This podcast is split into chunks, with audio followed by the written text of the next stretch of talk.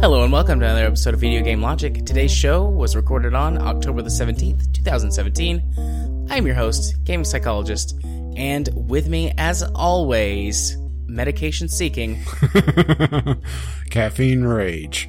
Turns out I need more than just my brew. I need a different type. On today's show, we will of course be discussing the games that we've played this week. Loot boxes aren't gambling, claims game rating boards. DICE responds to Star Wars Battlefront two's loot box fiasco.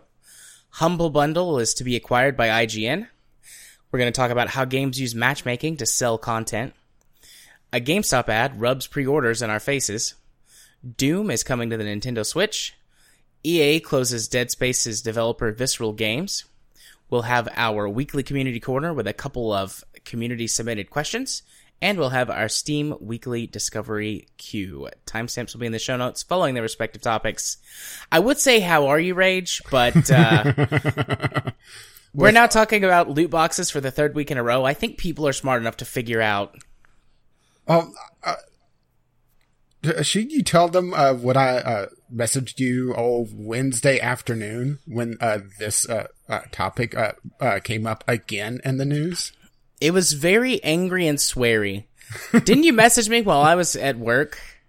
Uh, I think I was doing paperwork or something, and you sent me yeah, this I, chat message out of nowhere, and I was like, what? What happened? And you didn't even have to click on the link. You just see the uh, U R L, and you could see why I was not happy, especially since it was immediately following the E S R B being the only road out that is somewhat pleasant for the gaming industry, at least in my eyes. Oh, I was not happy. and yep. Uh, and gaming news has continued to go downhill from there. Uh, it, it, do we have a single happy news article outside of uh, one? No. And and nope. that and that one is just a port. Yeah. I wouldn't really consider it happy. I would consider that one more neutral to, huh, that's neat. It's it's the one shining... Uh, it's not even shining. It's the one non-turd thing in this episode. Yeah. Yeah. We're gonna we're gonna start out swell with games we played. We're gonna plummet to the depths of anger and despair. And then we're gonna rise back up for, for a couple of community-submitted questions and our discovery queue. It's gonna be... It's gonna be interesting. Although, I think this is going to be a good episode. Yeah, it's like uh, standing at a uh, pit of uh, just raw sewage, diving in, going through it, and then uh, uh, showering off with uh, fewer questions at the end. Granted, why you would dive in in the first place, well, turns out that, you know, you're being forced in by the gaming industry, and there's a loot box in it for you. Indeed. Also, before we like dive off the deep end and they leave forever, I'd like to welcome our new listeners to the show. I just and, waved. And goodbye. I, just, I did. A, I did a visual gag, guys. I waved. Um. So this past week, Facebook was running a special. Like they would match your your ad money up to a certain point. So we got fifty bucks worth of ads to run on Facebook, and I've been saying like we should do stuff like this for a while. And uh, so I, I was just doing a little test. Um. And we got like three thousand. impressions with like over one hundred hits, and I've got to go through and really dig through like the demographic spreadsheet so that I can be a little bit more targeted next time. And I'm also going to try like the uh, Google ads, and there's a few other ad services out there just to see like if there if it makes a difference. But okay, we, do we you have, have anyone coming from Norway? That's my big question. I don't think so. I don't know. I haven't I haven't dug through all the analytics yet. But a callback. Yes. But anyways, uh, we have one new subscriber on uh, Podbean, and then we there's been a spike in our downloads just off of our R S S feed. I assume that those are from iTunes listeners or maybe maybe Google Play um, or Stitcher. Yeah, it's always hard to tell just uh, traffic source on those. Yeah, and Podbean actually shows you, like, you can go and go through like a detailed line-by-line search of what's hitting your feed, but that's a mess, and I didn't have time to do that today. So, but yeah, we've I've seen a, a bit of a spike in some of our more, I would say, prominent episodes, like ones that have easily recognizable, like, game titles as part of our title. And Game Club. Or, and the Game Club ones. So, welcome, new listeners. Um, I hope you enjoy the show. Yeah, uh, assuming that we haven't put you off already. Well, I mean, they stuck around, so.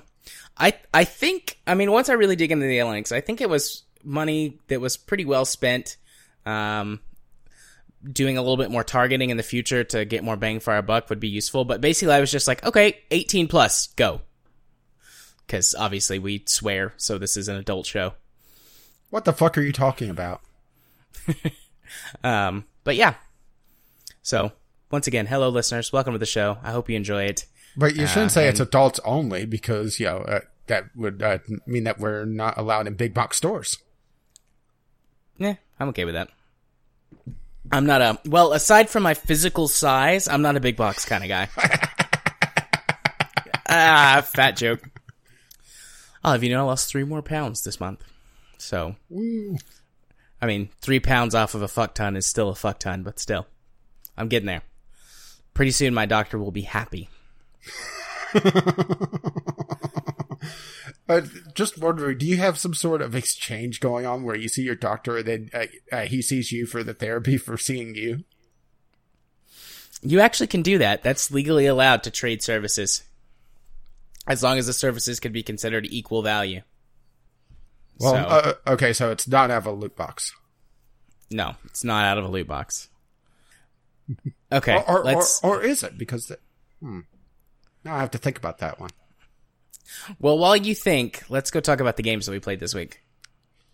Okay. Oh, oh you want me to uh, go first? But that, that requires me to think and talk. I mean, I can go first if you want me to. Eh, no, I could go first. So, uh, I dove back into Warframe this week. It had its, probably its biggest uh, update, or if it's not its biggest update, it's one of its biggest.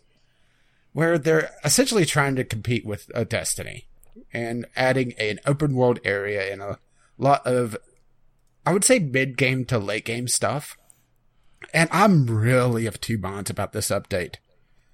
I do like that they added something that is pretty different, and they also added some crafting stuff. They added, uh, they added uh, our two big triggers. They added fishing and they added mining. And I should say direct mining. Fishing for me, mining for you. Uh, so, you know, it's a lot more like an M M O these days. But it also, it's, I think my biggest problem with this update is that it doesn't feel like it belongs in the game. I, I shouldn't say lore-wise or anything else. I'm talking about mechanics-wise. The fact that it doesn't have a proper in-game mini-map, for one. You hit the uh, mini-map button for this, and it covers your damn screen. And it is just unusable. It's too big to even fit all on my screen. So I'm having to uh, move around to so the map rotates to figure out where the hell I am. Granted, there's a, a lot of places to be able to get lost in. And there's this giant tower that's uh, coming out of the middle of town that you know, you could use to navigate with. But it is, it, it's one of those things that it definitely feels like it's tacked on, and and that it just doesn't fit mechanically. Okay. That said, overall, I kind of like it, but I kind of don't. In that everything is pretty much confined to this one area. All the stuff that you do in this area is, for the most part, confined to progression in the uh, that one town. So, uh, it, if you've never played Warframe, Warframe is grind, the third-person shooter, which I know can be Destiny as well, but I don't play Destiny, so. But uh, in order to progress, you have to level up different warframes, which are essentially different classes. You have to uh, unlock more of the map by doing missions and that sort of thing. And because everything is confined in this one area, it's this secondary progression system that feels like it doesn't really belong all that well in the game. And that's why it feels a little off-putting and a little bit foreign going into it. Is that, yes, technically it does impact the rest of the game in that you're able to get experience or affinity or whatever you want to call it and level up your stuff there. And it gives you new stuff to level up, which increases your overall player rank, which allows you to do more stuff eventually. But it also, it's taking your time away from expanding out into more of the solar system, which is where you unlock more powerful stuff and be able to do more powerful missions. And it's just a weird, weird thing whenever you have those two parallel progression systems that don't interact all that well. Any questions so far? Can you repeat your last sentence? You cut out for a second, on, I assume because of Skype. Uh, I was saying that the uh, two uh, progression systems are pretty much parallel, and outside of a couple things, they don't really interact all that well, and they don't. It, it doesn't feel right. Okay, I don't. I don't have any questions, but that does sound an awful lot like most other free-to-play M M O type games. I mean, Warframe is not a classic M M O style game, but ultimately it is. Um, and they're well, adding they more keep, of well, that, the open adding, world elements and stuff. If they stuff. keep adding these open world elements, I would say that it would be a kind of a weird hybrid of a traditional M M O of having the wide open zones and have uh, the uh, dungeons be a secondary progression system to unlock the next zone. It's so weird. That said, there... Uh, Well, the other thing that is kind of off-putting uh, to, in this update for me is the day-night cycle. The game, okay. ha- uh, well, the game has on Earth. Uh, you're taking uh, it takes place in the Origin system or Earth uh, uh, system. The Earth has its built-in day-night cycle for all the dungeons in it, and the different dungeons have different things that goes on depending on if it's day or night and different uh, wildlife. And this is a very niche uh, and kind of a side thing that happens. But the uh, plains of uh, Aleutian, Elysian, whatever, uh, the plains has a separated day-night cycle. All right. Okay. That is about half that of the rest of the game's day-night cycle for Earth. That's weird to begin with. Second of all, whenever it's the daytime, it's a mid to high level uh, area.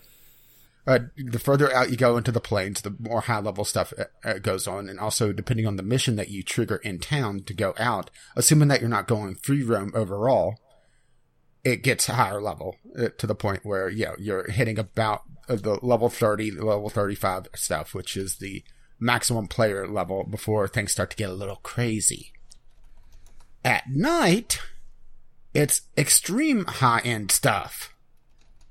And there's a cycle of, I think it's an hour and a half, or an hour tw- twenty, something like that, daytime, and then fifty minutes nighttime. If you ever played EverQuest, and here's a throwback reference for you, it reminds me a lot of Kilthor Forest, in that it's a low-level zone during the day, but at nighttime, it will fuck you up.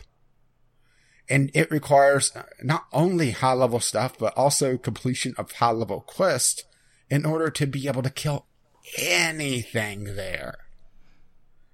And it, once again, it's just kind of off-putting, especially since I'm in that weird kind of middle part where I have most of the in-game stuff unlocked, but not all of it, enough to be able to be able to do the night stuff.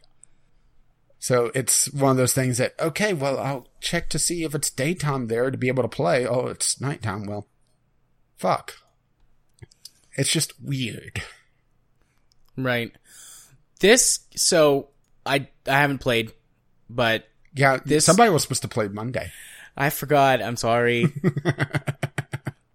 Um, this game looks a lot like Firefall, or well, like this update, I should say, looks a lot like Firefall, yeah, which I never got to play. Yeah, Firefall got canceled in July of this year, but um, essentially, I mean, it really was. It was, you had a, the big open world map, and there are actually several big open world maps for. Yeah, well, this the, is the first for the one, various... which, which I would be surprised that they didn't do, that they don't have plans for more, because, you know, it's been well received for the most part. Yes, there is criticism, obviously, and yes, it is buggy as hell, but that's Warframe for you, and technically this is in beta still, so, yeah. Right. And, and, Fire- and I should say actual beta, not E A beta. Yeah, Firefall had that, though, where they had these big open world maps for like the different planets or different regions, but all of the missions, like the main missions, took you off to somewhere that was much smaller, much more linear. Um, they did that, and they had mining and fishing and crafting and et cetera, et cetera. But I mean, Firefall way outspent itself on marketing. I think ultimately that's why that game went belly up, because they spent so much damn money on marketing. And they just didn't make enough to recoup it. Was that the one that I saw that uh, they were having trailers at E three? I mean, not trailers as in, you know, video game footage, but actual physical trailers for people to play? Yeah. Yeah, and they also, like, built, like, giant booths, and they, I think they had a statue at twenty fifteen or twenty sixteen's E three, like, a really big statue and a banner, and it was crazy how much money they spent on marketing. But they just never could make enough money to bring it back because, you know, it's free to play. Um, and so it just eventually ran out of money and died. But it was it was a really good, solid game. I wish I would have played it more. Yeah, I but, just didn't I mean, get that's to what, play it myself. That's what this reminds me of, um, this update. And, I mean, you know, I'm not saying that they stole any of it or anything, but it just has a lot of that, that same look, maybe feel to it. I don't know. I'll, I'll be sure to play it this week. Yeah, well, hit me up when you gotta play it. Uh, we can go together. We can make a date of it. Yay! So, how about things I uh, kind of like about it? Uh, I do like the fishing. I do like the mining aspects of it. Granted, it is very grindy, but you know that's Warframe for you. It's if it was any more grindy, it, you would uh, get coffee out of it. It can't be any grindier than Eve's mining system. Okay, okay. Well, let me explain to you how mining works in this game. Okay, first you, first you have to get the handheld mining laser. And to get the handheld mining laser, you have to go do a bounty or two, depending on the level that you do, or just go out into the uh, open world and do some random incursion missions that pop up occasionally, which I'll talk about in a little bit. And you get the handheld layer, uh, uh, mining laser, or at least the first one. There are higher level ones, I believe. Then you go out and you equip it. Uh, in your Warframe uh, equipment slots, which thankfully you could do in town. You don't have to go back to your ship to be able to do that. And then you just go around and wait for it to beep. Now, problem with uh, both the mining and the fishing, but more importantly the mining, is that it relies a lot on audio cues. Now, I'm not a person that thinks a lot about accessibility to disabilities, you know? Or to disabled uh, players. Right, right. Why would you? I mean, it's not like you're disabled in any way or anything. Well, I, w- well, I wasn't making a joke there, but I, oh. I, I don't uh, I don't give that much consideration, all right? Okay. But I noticed that I was having a hard time with this. First of all, because whenever I'm grinding for resources, I like to do this little thing called listening to podcasts. Yep. Can't do that when I'm going mining. There's no visual cue outside of the fact that, yes, there is a mining node near you, but that's it. In order to hone in on it, well, think of it as a Geiger counter. It starts beeping faster and louder uh, the closer that you get to it, and the cl- and the more that you're looking at the node. So let's say there's a mining node close enough to you that it's triggering on the U I that there's one near you. You sweep your camera around until it starts beeping at you. Then you walk and you sweep again to kind of hone in on it. Well, the problem with this is that you're, if you're listening to music or listening to podcasts, that you're not going to hear those damn beeps. So you have to stop your music and then uh, find out where the damn mining node is. Then uh, you uh, laser the hell out of it uh, to get the resources, and then you know, you're back on your merry way. And also, the mining is only active whenever you're physically holding the mining laser, which is a little irritating because uh, uh, all the um, uh, well, to be fair, most of the mining, it's uh, very easy to figure out at least a good concentration of the stuff because, you know, you know, just go near a bunch of boulders, equip the mining laser for a moment. Nothing uh, pops up. Fine, go uh, about your merry way. But it also leaves you vulnerable while you do that. And if any enemies trigger on you, or uh, aggro on you and start shooting at you, well, good luck hearing the damn beeps. Right. This is pretty similar to Mass Effect Andromeda's mining system, except instead of having to actively mine things, you just drop like a mining drone and then it gathers resources for you. Well, for once you hone in and get close enough to it, uh, uh, well, to be fair, it, if you have a sharp eye or know, you know, where to look on particular spots, because I imagine that these are fixed uh, spawn locations, uh, you could spot, you know, the little dot on the uh, rock and, oh, there's the mining node without having to even equip the mining laser, but it's very faint.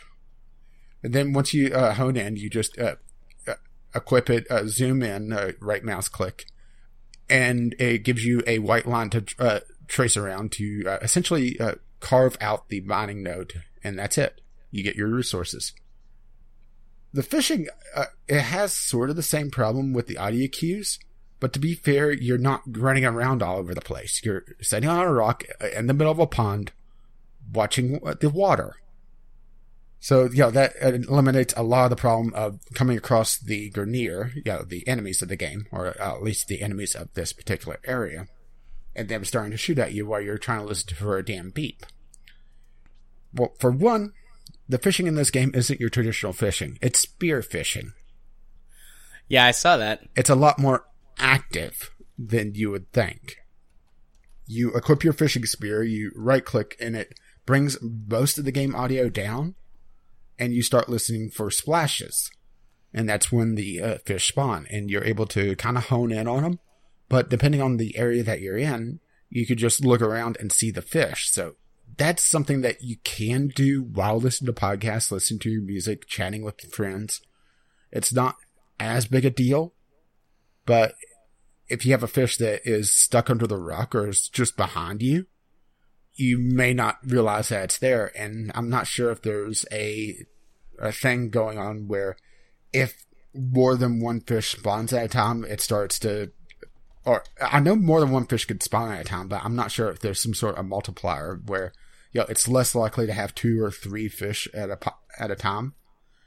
I do know that once you use the spear, it, uh, you know, it kind of scares everything off because, you know, you're throwing a giant spear into the water and, uh, uh, you know, harpooning a fish. Literally.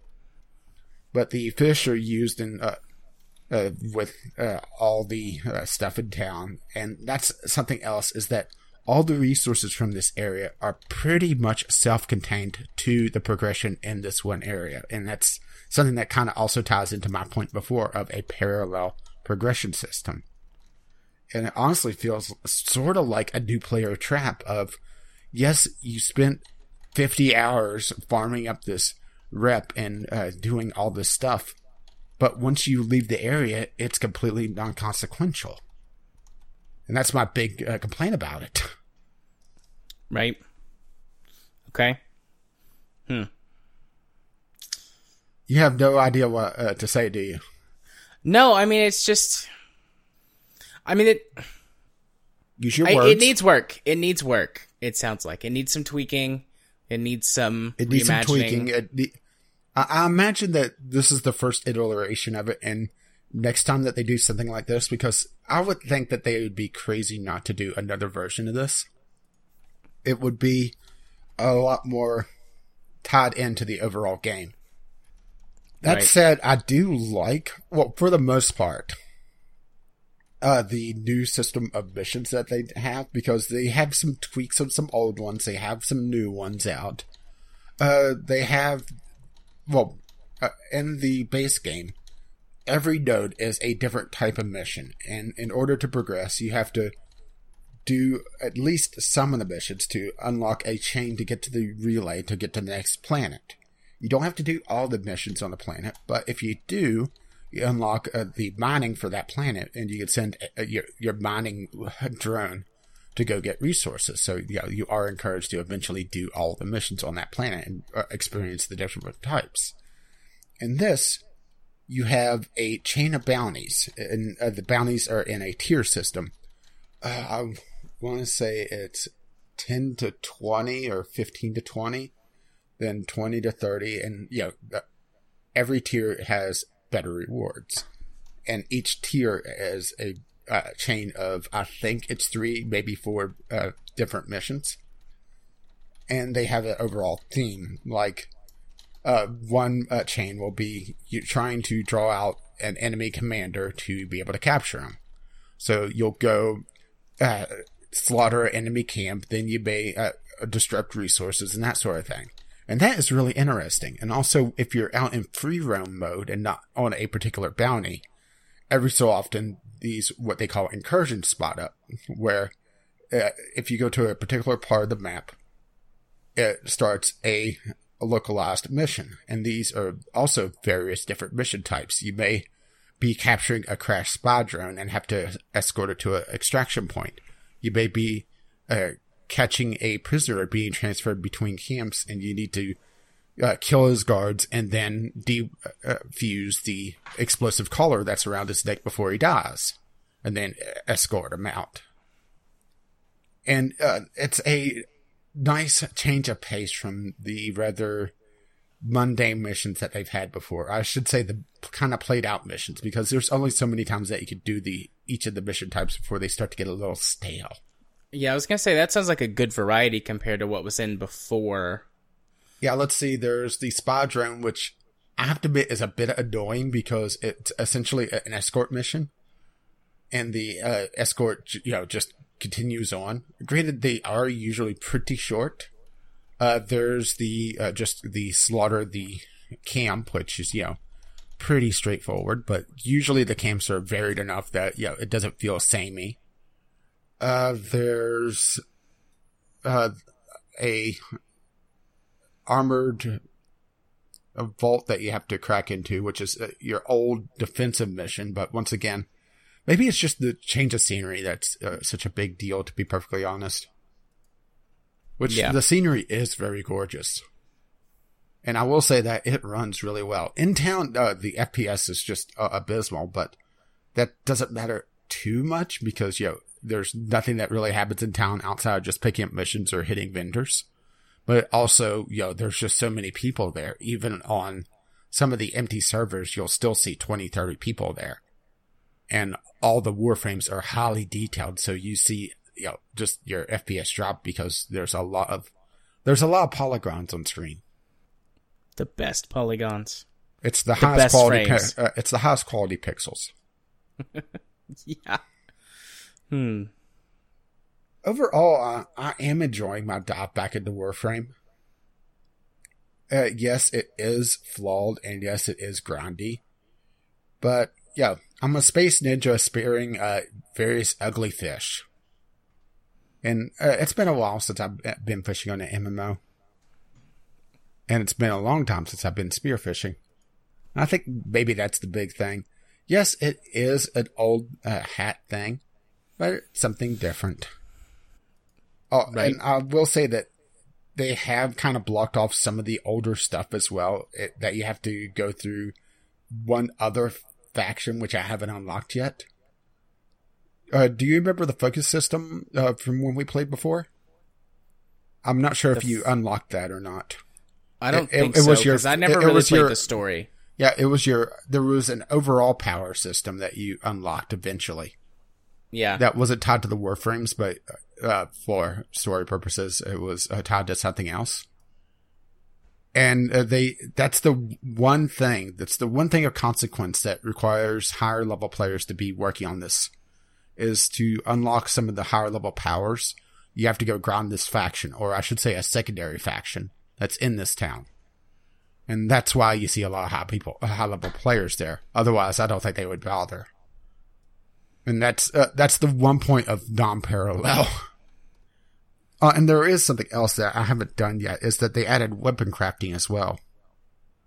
Be able to uh, mix and match various parts to have custom weapons. I haven't done that yet, and it seems like, unless I'm missing something, it's limited to melee weapons, which is a bit of a shame. I would have preferred to, to have it both melee and firearms. But yeah, a lot of this feels like it's version one of a lot of different systems, and that they're testing it out for a better release and possibly a revamp down the line, which I don't have that big a problem with. I mean, at least they're not calling it a beta. Oh, wait. Well, I mean, it makes sense that they would do that. I mean, this is a... Yeah, this is not, actual beta. Yeah, and it's also like, I mean, this is not like a completely different direction from the game, but it's a pretty big departure. So I'd say they're just like, we have all these ideas, but we have no experience with it. Let's just throw it all up and see how it goes. And I mean, the Warframe community is huge with quite a few... Yeah, Warframe uh, actually hit a new concurrent total, I believe, of a quarter million.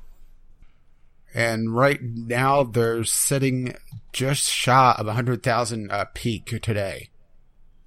I mean, that's not bad. That, that well, let's put it th- this way. It's number four right now on players uh, on Steam. Not too shabby. Let's see. It's behind PlayerUnknown's Battlegrounds, which is just stupid ridiculous. Uh, but a lot of that is being driven out of China. That... And no, I'm not uh, pulling a Trump saying that it's a Chinese conspiracy. Uh, it's uh, there's a lot of Asian growth on that one. Uh, then Dota two, Counter-Strike, the Warframe. I mean, that's some heavy hitters. It's just above Team Fortress two, which it's likely I'll be playing next week because Team Fortress two has their update. When did this update drop? It dropped this. Uh, it dropped uh, Thursday, okay, uh, Friday, was... Thursday. I mean, Let's if you go to if you go to their store page and look at the histograph, uh, there's a spike. Yeah, yeah, I'm looking at it right now. Um, I the mean, fifteenth. They have a huge amount of players, anyways. Like, I mean, they're concurrent, you know, like total players, I should say, that are mm-hmm. playing have been playing the last two weeks. But then you look at last Thursday and it jumps up, and yesterday they had one point two million players. Oh, playing, see, I, like for the whole day. Oh, oh, I was about to say I didn't see that number, but no, that that wasn't the concurrent. That's just like unique players, and they had a over one point two million yesterday. So I mean, it's a very healthy game. Yeah, I mean the number uh, uh, for unique daily players hovers in you know several hundred thousand, anyways. But there's a big jump when the update comes out, and it's it it's risen day after day. And yesterday, one point two million. So that's pretty cool. It looks like it's got about twenty million installs. Yeah, there's which, about. I mean, it is free to play, so yeah, you know that. I but even for free to play games, like that's pretty astronomical. A lot of free free to play games are happy to get like fifty thousand players. You know, uh, do, do we kick Lawbreakers Watch down? Sorry. Yeah. No time. No time. Um, cool. Yeah, I'll be sure to check that out this week. Maybe tomorrow night after I finish editing the podcast, if I'm not too tired, we can play. Um, my I for, I totally forgot my in-laws are going to be here this weekend. Whoops. So there won't... I'm going to say this now, and then I'll post a tweet about it later. There won't be any streams on Friday. But after like they go to bed Friday night, maybe you and I could play it too. Oh, my. So... Sneaking around after the in-laws uh, uh, go to sleep. Yeah, let's put it this oh, way. Yeah. Uh, before the patch, they were at forty-five thousand, uh, just shy of forty-six. Then within a, about three, four days, they jump up to one hundred twenty-one thousand. And even right now, they're still nearly double what they had pre-patch. I mean, that's not bad. And that's a concurrent, or that's a just the uh, players at the time. That's not, you know, over the course of a day. Yeah. Warframe's been one of those games that it, it's kind of that sleeper hit that pops up every so often because it, it didn't do too well when it originally launched, but it's completely reinvented itself. It's really amazing. Well, I mean, it did okay when it launched. It, it wasn't like it, it a wasn't, flop. It wasn't amazing, but it wasn't a flop. It was kind of meh, and they've... I, I can't really, I guess you really can't say turn it around, but they uh, did all the right choices, it seems. And well, I mean, they, they listened to their audience a lot in the early days, and then they've just kind of, I guess, got a formula that, that works, and they just keep doing it. I mean, hell, if you go back to Total Biscuit's video for Warframe, the original one, his W T F is. Remember when Total Biscuit did W T F is? He still does one every once in I a know, while. I know, I know. I'm, I'm picking on him. That was that was before the cancer, right? Uh, um, well, uh, he still had YouTube comments on. Touche. Hey, he makes that joke himself. He does. He does. You have spent like thirty minutes talking about Warframe, sir. Would you like to talk about something else? Are you telling me to shut the fuck up? We've got a lot of topics to chew through tonight. Even if we cut out some of the smaller ones, we've got a lot of topics to to get through tonight. Okay, fine. Shutting the fuck up. Or at least about Warframe. Let's go to The Inner World: Last Wind Monk. This was the Sunday sampler for the week, and I... Uh, once again, I'm kind of conflicted on this. Yes, I like the game, but I also had some problems with it. But this seems to be kind of uh, how I've run with things. Because I, I always have the uh, view of, if you have nothing to complain about, you haven't tried hard enough. Okay. The Inner World: The Last Wind Monk, which we'll just call it The Last Wind Monk, because this is the second game of this series, is a point-and-click adventure. And it, I haven't played the first one. This was a review copy, of course, because, you know, Sunday Sampler, it's pretty much always a review copy. Except for that one time it's not. It's sort of like Lupus. Well, that was an odd house reference. Come on, I'm like Fat House. You're angry and you have a cane. You're right. I apologize. Carry on. uh, but The Last Wind Monk, it's the second game in the series, and it does a good job of catching up. For the most part, it does. It, it introduced two of the three characters pretty well, but the third one, it doesn't introduce at all. Uh, I should say playable characters. You bounce between all three of them uh, after about chapter two or three.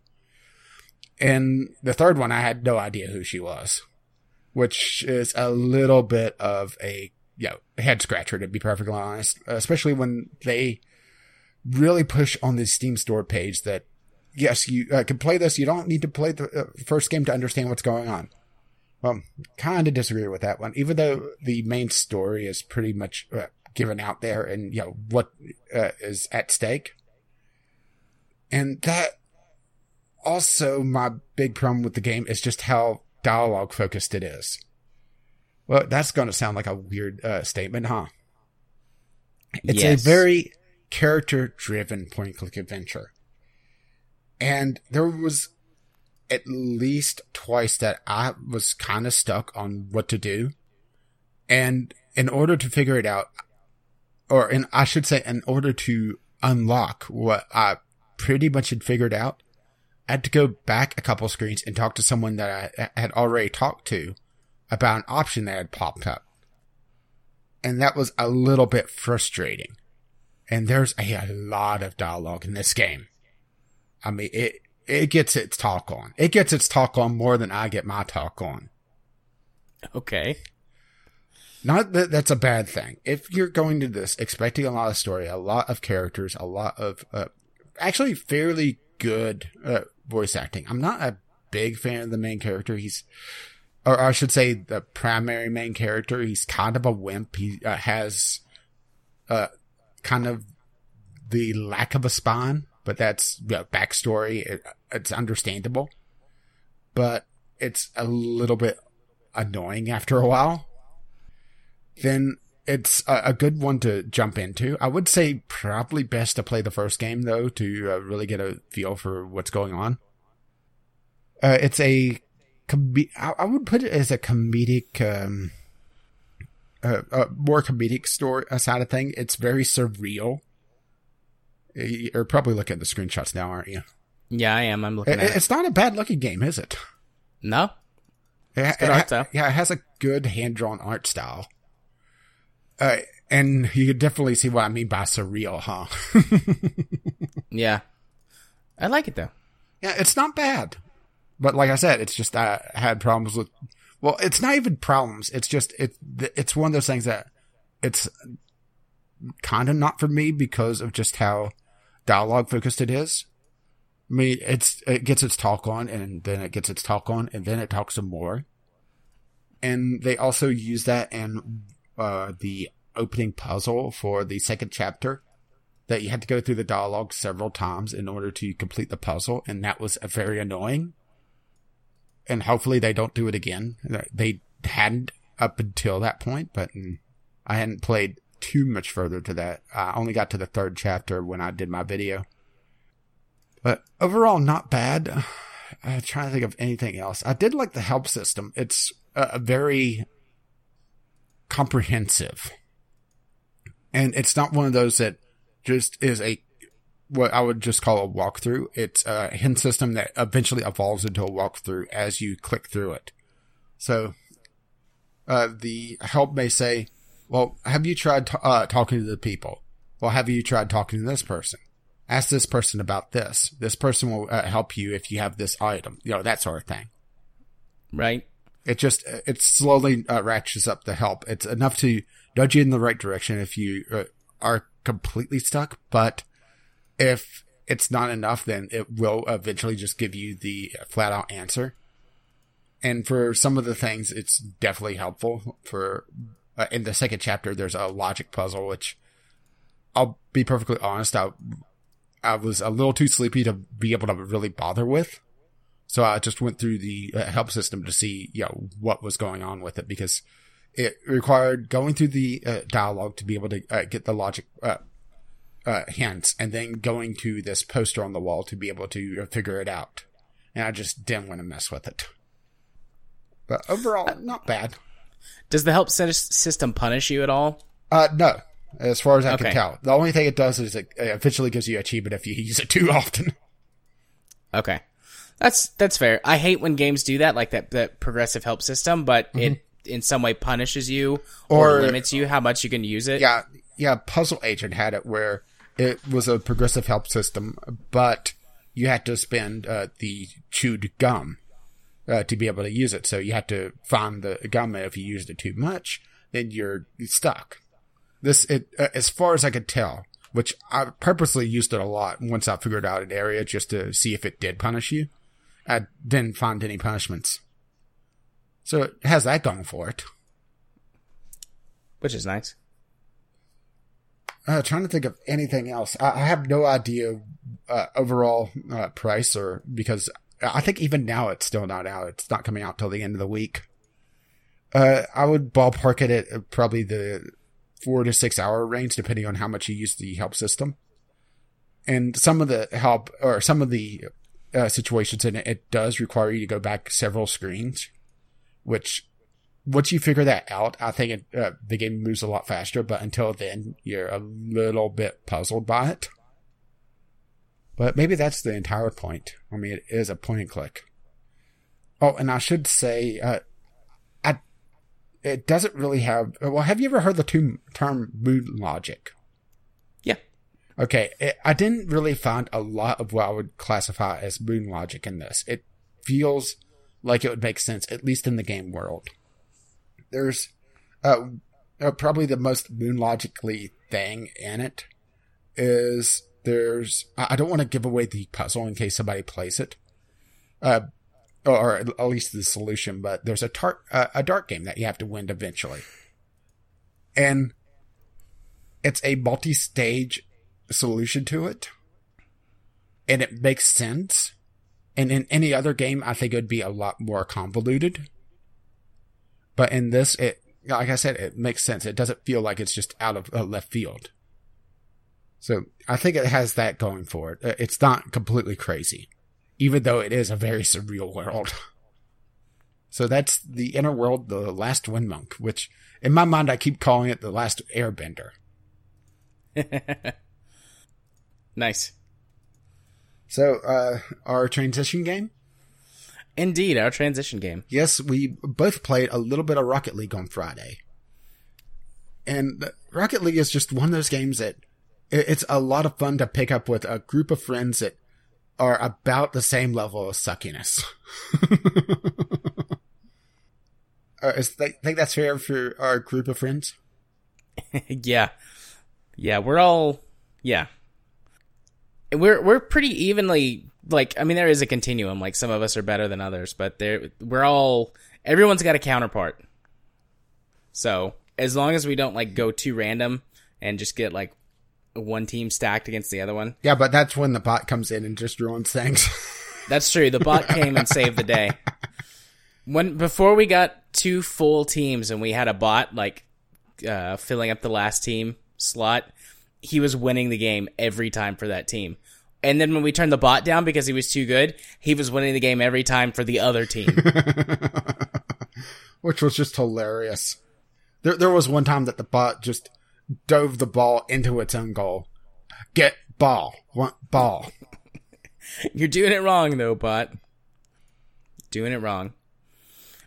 It's, I mean, everything we've ever saw, said about Rocket League before is still there. It's a great game. Yeah, it has started its Halloween uh, event, though, uh, uh, just after our Friday Night Friend Zone.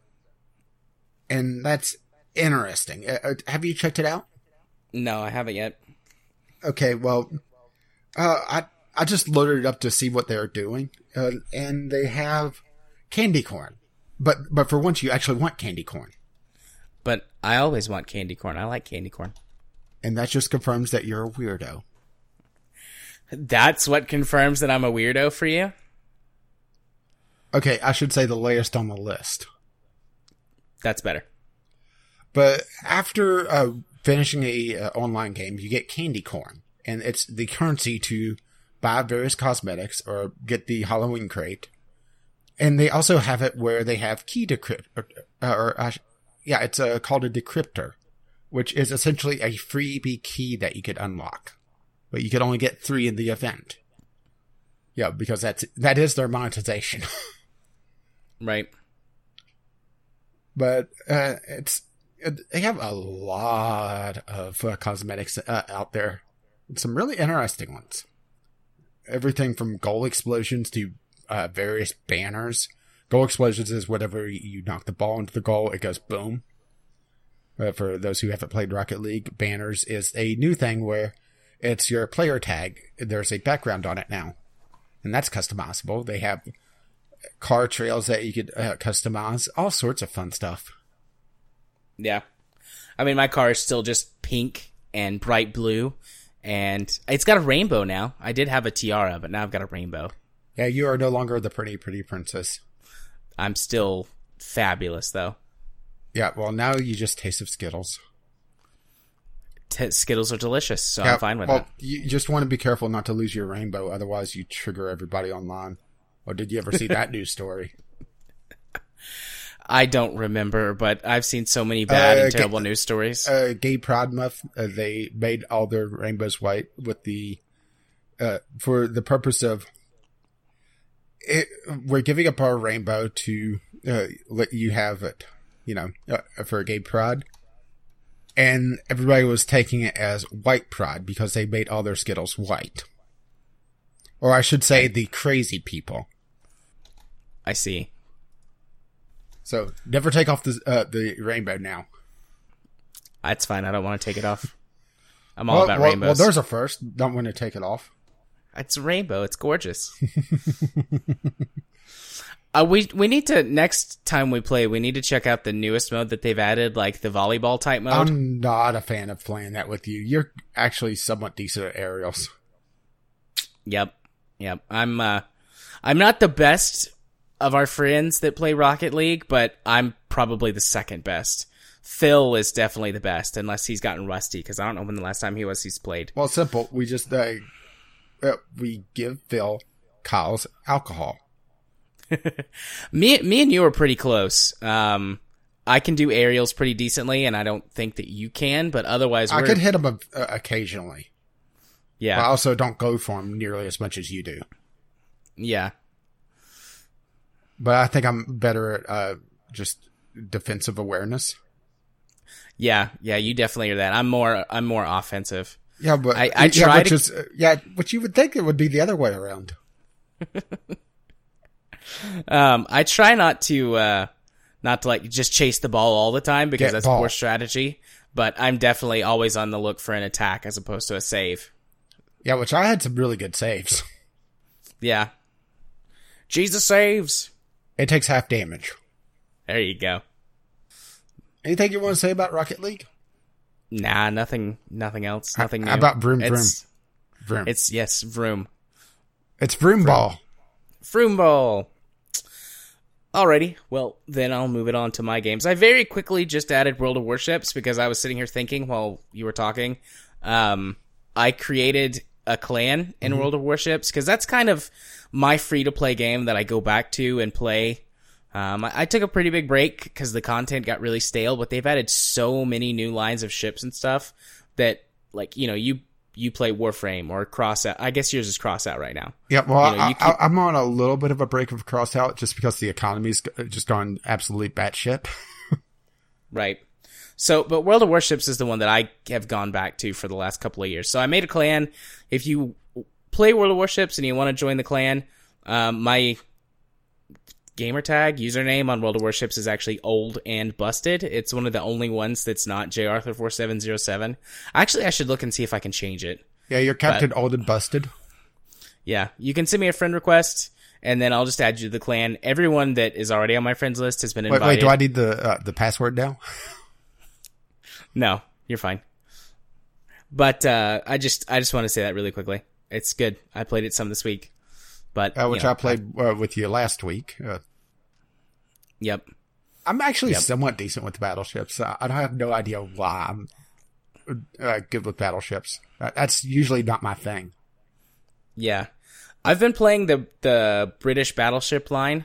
I'm into tier four right now. I'm like halfway to the tier five battleship.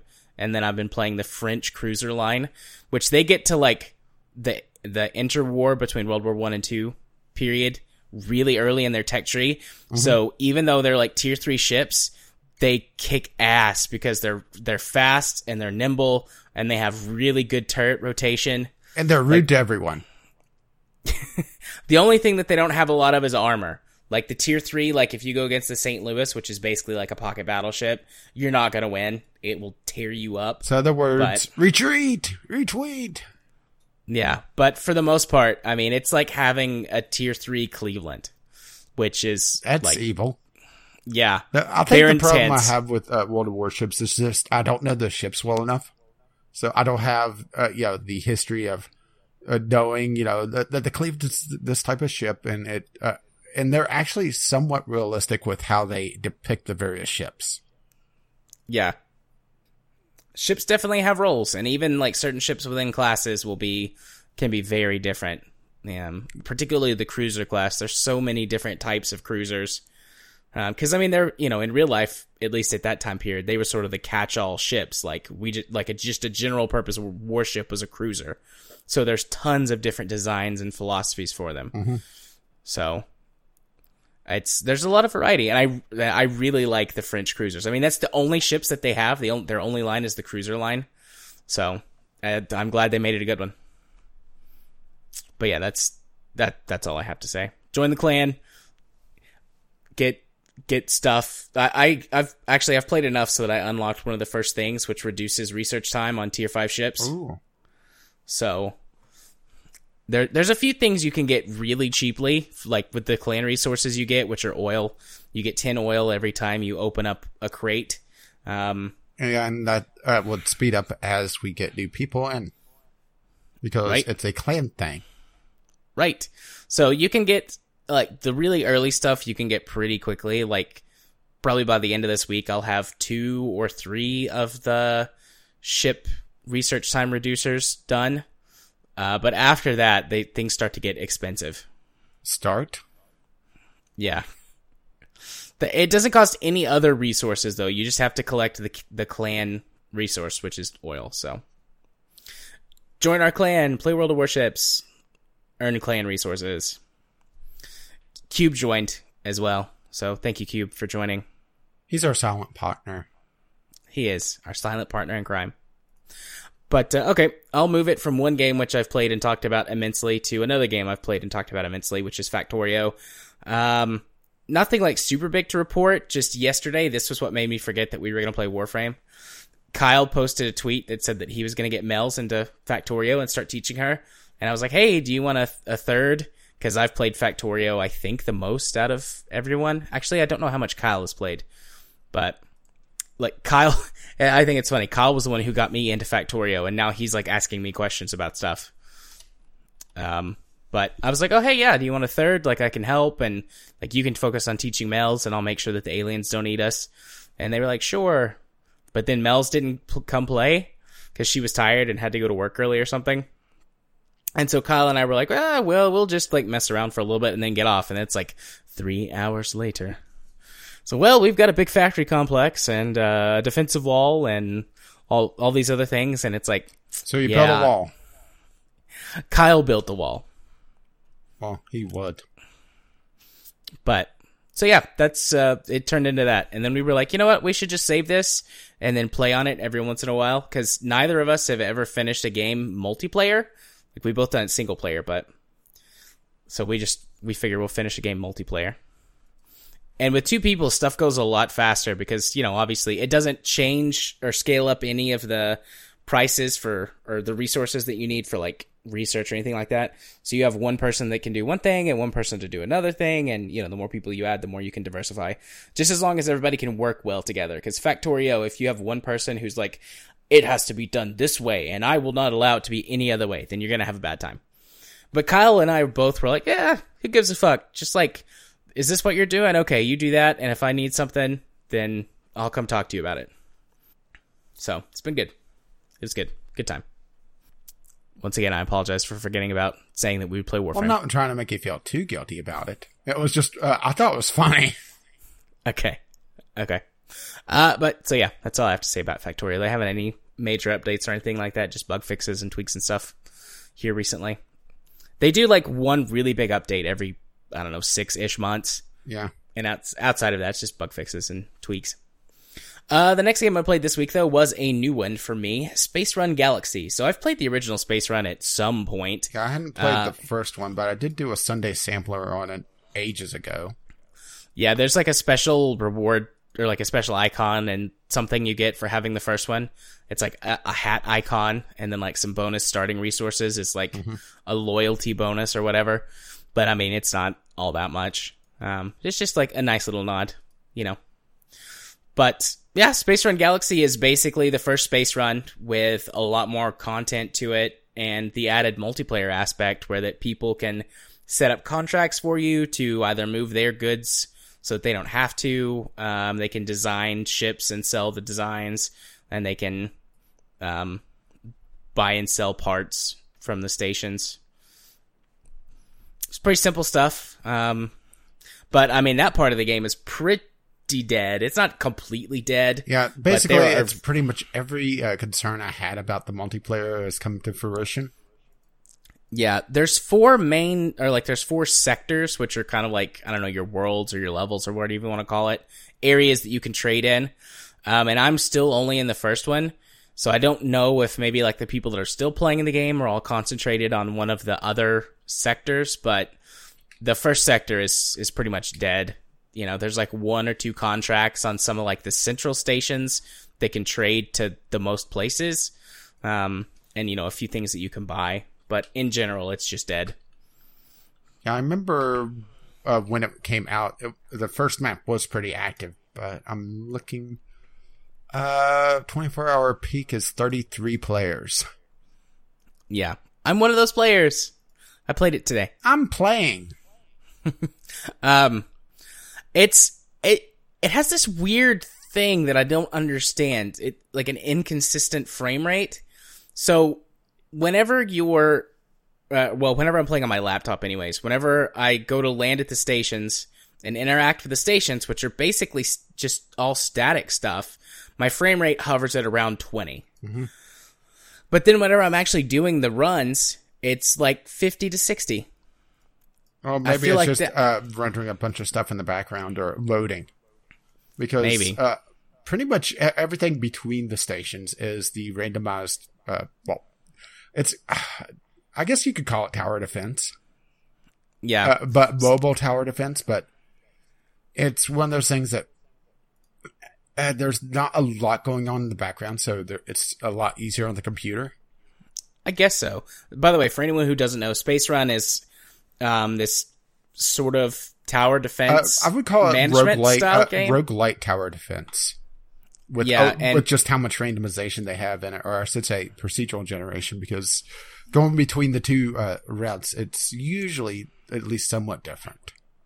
Yeah, so what you do is you accept missions and you ferry cargo from one destination to another, and you've got a modular ship that when you're docked at stations, you can design like the overall layout of your ship with like expansion parts, but then when you're actually doing the runs themselves, you get points to build turrets just like in a tower defense game.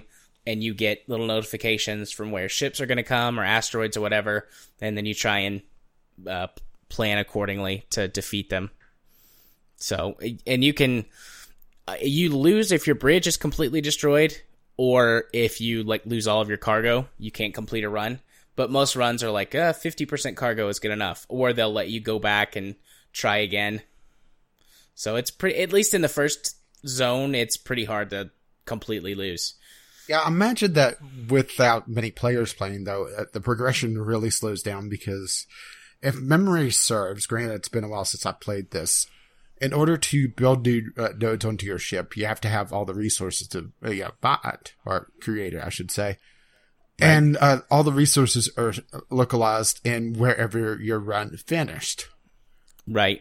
So in which order to cons- that- uh, to consolidate, you have to either do the runs yourself, which is very tiresome, or put out the player contracts, which, if I recall correctly, it wasn't that expensive, or it was a freebie that you could do. I can't remember which. Yeah, I haven't created a contract yet. I can, but the first zone is so dead, I'm like, why bother? So I try and basic. What I'm doing is to kind of get around that is I'll run multiple runs to the same station. Yeah, but uh, the so thing that, is that different stations have different things. Right. But it, in the first zone, there's like a central station that has four connection points to it, and you're I'm able to get everything. Uh, I get I have the most red, and then I have the second most green, and then the least blue. But I I you do have to expand though to get the bigger ship designs because you have like base designs. And I don't know when you can get to like completely build your own ship because that's one of the things that they're like build your own ship, but you have at least in the beginning you have like a couple of designs that can only be expanded so much. Yeah, I don't think I ever got to that point. I'm not yeah, sure. I'm, the... I'm not sure if uh, they mean build their, your own ship as in have uh, a base design and customize it or not. Yeah, I mean they they show off like someone made like a cat and someone made like a replica of the Starship Enterprise and stuff like that. But well, a replica, something that looks close to it. But uh, if, if you kind of squint, yeah. So I don't know. It's fun, and yeah, it's I enjoy a, it. Yeah, it's but... not a bad game. It's just, the uh, if I would have to suggest, I would say probably go back and play the original Space Run at this point, though, with the multiplayer being dead. Yeah, because Space Run two is super repetitive, because I think it really counted on you having that multiplayer aspect to move a lot of your stuff around and encourage uh, player interaction and stuff. Yeah, I was but... hoping that I was wrong about the player interaction. Maybe uh, they have it where if there's no players, there's a automated bots that will uh, handle the runs for you uh, to move resources around. You should test that. Yeah, I'll, I'll test it. I I doubt I'll beat it if this is how I have to keep going through because it just it'll get tedious. But for now, it's still fun and it's a good game to play on my laptop because when you're actually doing the the runs, it it runs fine. Yeah, I'm just looking at, uh, at the store page and it has our curator on it when we were still doing the curator. Probably should uh, at least do highlights, uh, you know, and not cover everything on it because, oh, that, that would be tedious. Uh, the curator is not easy to keep up with unless you have a minion doing it. But I said yeah. uh, an improved version of Space Run with a multiplayer component that uh, leans that leans on heavily. Might be an issue if there's no other players. Yep, well, it's not dead, but it's close. It's on life support. Insert uh, reference to any of our whipping boys here. Indeed. All right, so the next game that I barely played this week was Super Cluster Void. Uh, oh, and the reason Void. I, the reason I barely played this game is because it's broken as fuck. Um, so key mailer. On the outside, it looks like sort of a top-down version of. It, it feels like Elite Dangerous more than any of the other sort of space games that are out there. Yeah, if it was made at M S Paint. Yeah. I kind of like the art style. It's it's cute. It, it it definitely has the low poly. Uh, I, I could see if it, if it was if the game was better, it would be endearing. But I think uh, because you're saying that the game isn't done all that well, it, it would just infuriate me. Yeah. So the biggest problem with the game is that it doesn't understand what screen resolutions are. Oh, to be so, fair, screen resolutions are diff- are difficult. Yeah, but it doesn't even know what the basic ones are. Like, you, it says that it can do nineteen twenty by ten eighty, but it lies. It definitely is not. And the full screen option doesn't do anything except blow up the box that the game is playing in. So you kind of have to, like, pick the resolution that's closest to yours. When you hit full screen, it's unplayable on my laptop, which really sucked. I was hoping to have another, you know, game to play on my laptop, but it doesn't have sixteen hundred by nine hundred, which is what my laptop screen resolution is. And I mean, you can do nineteen twenty by ten eighty, but then that's bigger than my screen and it doesn't scale. It it just doesn't scale. It's got a set number of screen resolutions, which you can hit full screen, which just blow them up to a larger size. And it's got a few off-key ones too. So it had, what was it? It had twelve eighty by seven sixty or seven seventy. Weird. Yeah. And then it had a couple of, of three by four aspect ratio ones. Um, and then it, it had, let's see, it had six hundred by nine hundred.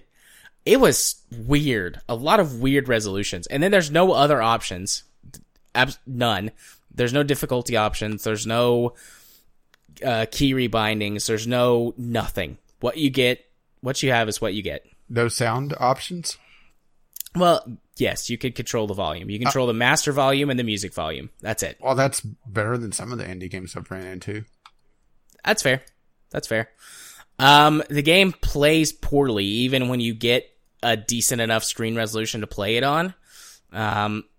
I don't know if it's buggy or if it's just non-responsive or if it's just broken. But your ship's control, all wonky. Not all of the controls do what they say they're supposed to do. It's unintel. Well, it's not unintelligible, but the... I don't know if this is a non-English, like the people who make this game are not, not native English speakers, but it's got some rough translated bits in it. Even in the beginning, during the tutorial, there's some stuff that doesn't make sense, and I'm like, what? What is it that you actually want me to do?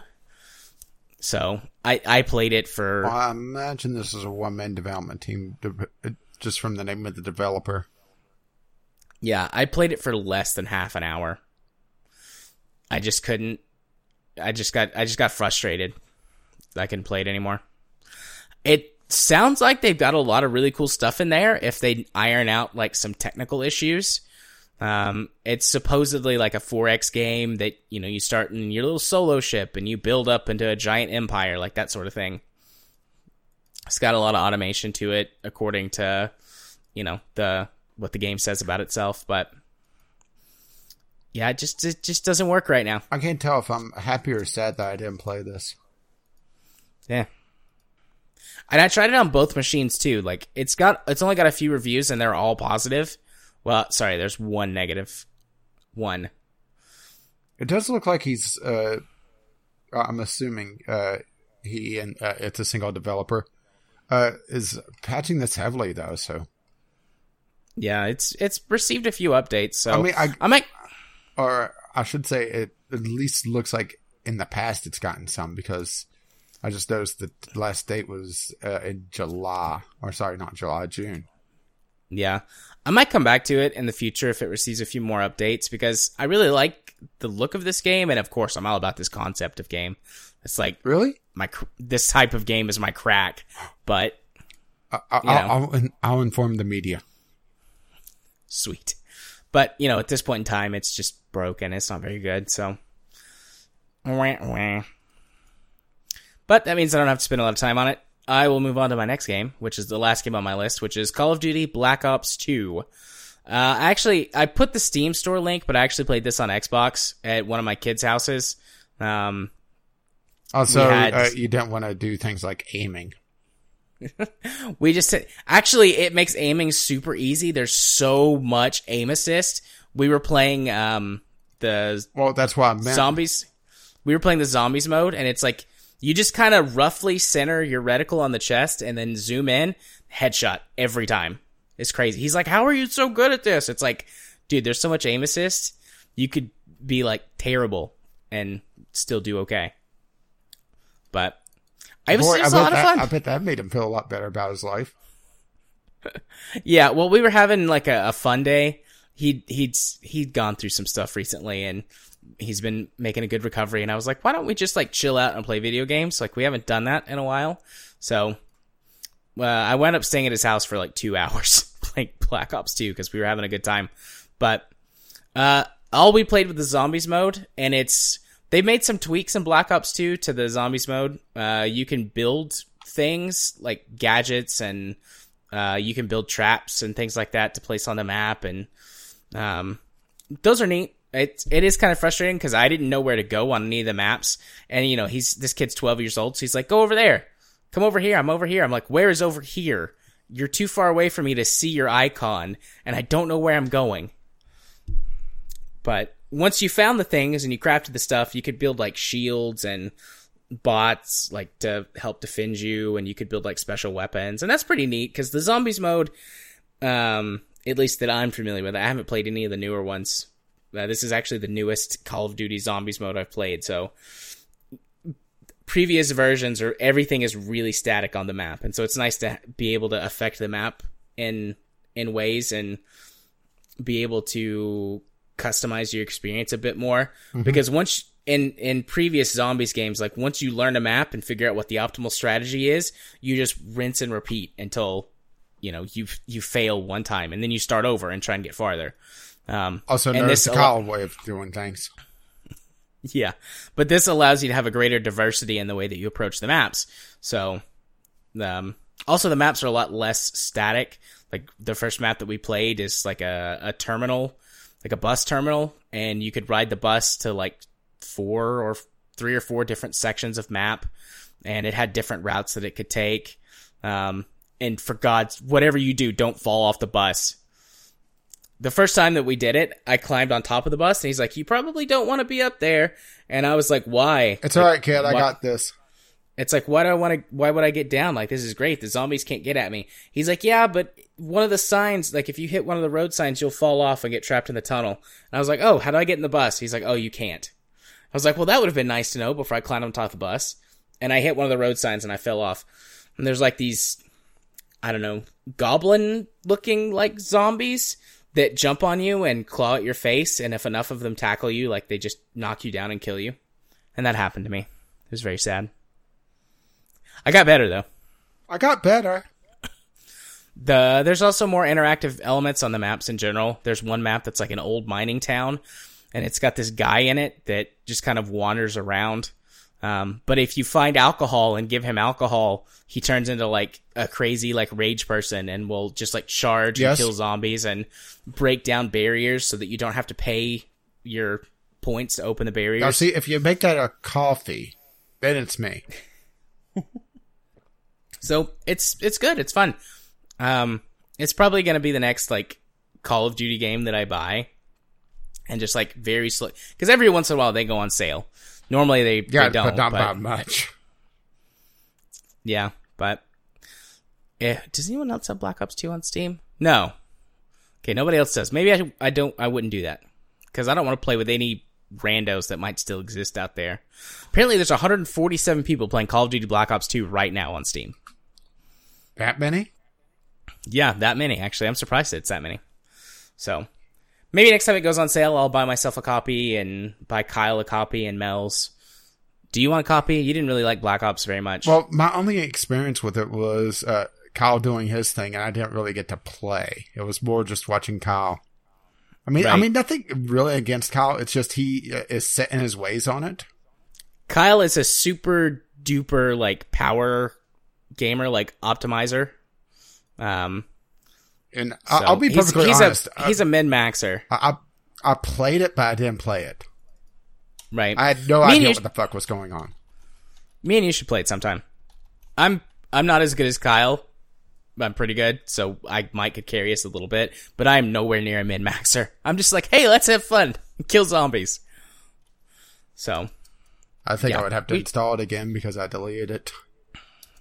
That's fine. Well, I mean, we won't play it, like, today, but we should play it sometime in the no, future. No, I think we should do a podcast. We're already doing a podcast. So, yeah, oh. that was my games list. That's my games list. And look, we went over sixty minutes between the two of us. So there we go. So we got that going right. for us. Which is nice. Do you need a quick break or anything? No, or... do you?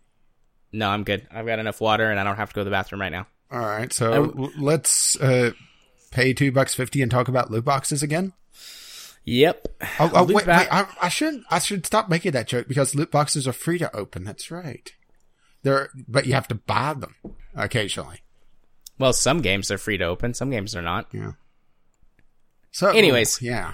Oh boy. Loot box, loot boxes aren't gambling. Claim games rating boards, and by games rating boards, I mean E S R B and PEGI. Yeah. Oh, the E S R B was a little bit more inflammatory.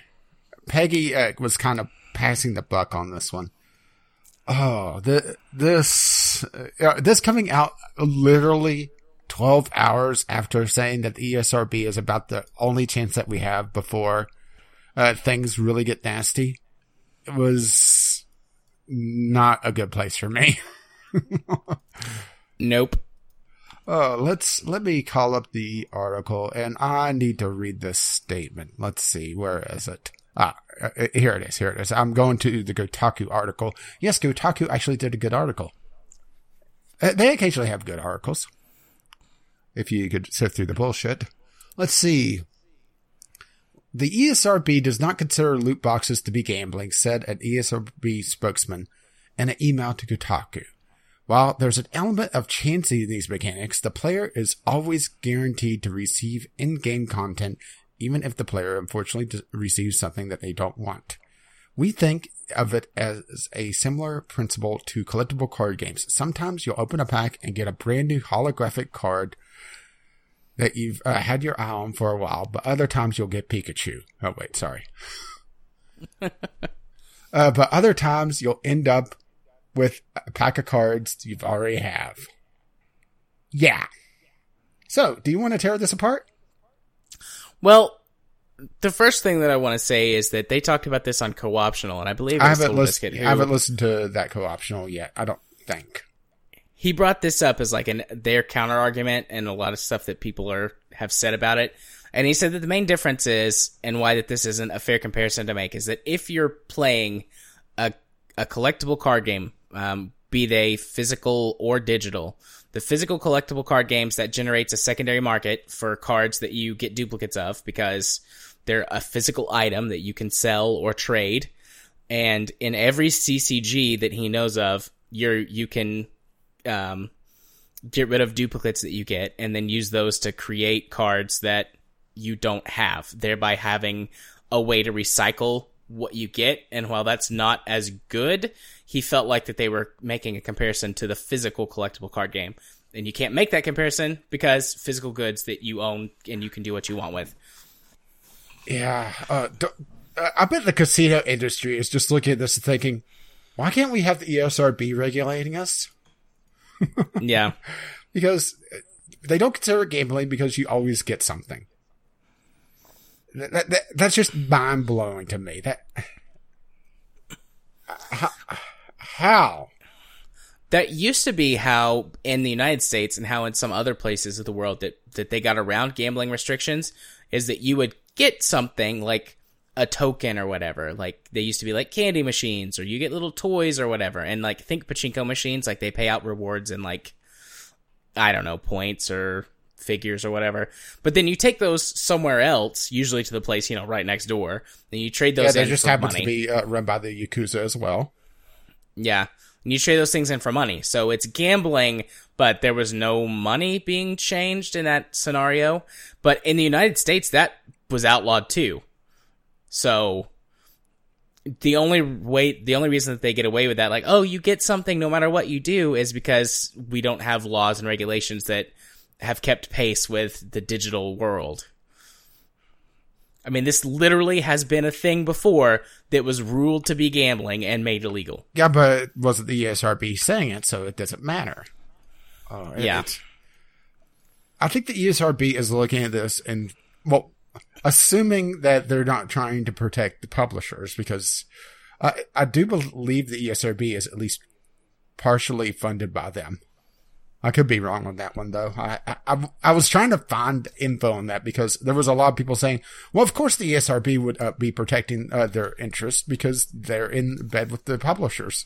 And I was trying to find, yeah, you know, just where they were getting their funding, and everything was coming up as a nonprofit. So uh, there you go. But uh, I, I'm a little hesitant to go full tinfoil hat. And I think that a lot of it is that they don't want to climb into the regulatory pit that is trying to uh, sort out all the gambling and all the different systems involved. I mean, I am playing probably a little bit devil's advocate on this, trying to figure out why. Granted, their statement is just stupid. Yeah. Yeah, PEGI made a very similar statement, but basically but, but they were a lot more was... intelligent about it, saying that uh, this... This isn't our jurisdiction, essentially, and they're uh, trying to pass the buck to a gambling regulation. Right. Which I have... Uh, yes, it sucks. I would uh, like to see them take a harder stance, but I understand that. That this isn't something that you should dive into immediately, but at the same time, you know, it needs something to be done. Yeah. And we've also seen the U K government uh, uh, say that Uh, they're hesitant to it, but yeah, they're at least leaving it on the table, it seems. Uh, let me see. Game Industry Biz was that one. Um, I'm trying to find the statement. Uh, protecting children and vulnerable people from uh, being harmed or exploited by gambling is one of the core objectives of the regulation of gambling in Great Britain and a priority of the government. The Gambling Commission has a range of regulatory powers to take action where illegal gambling is taking place.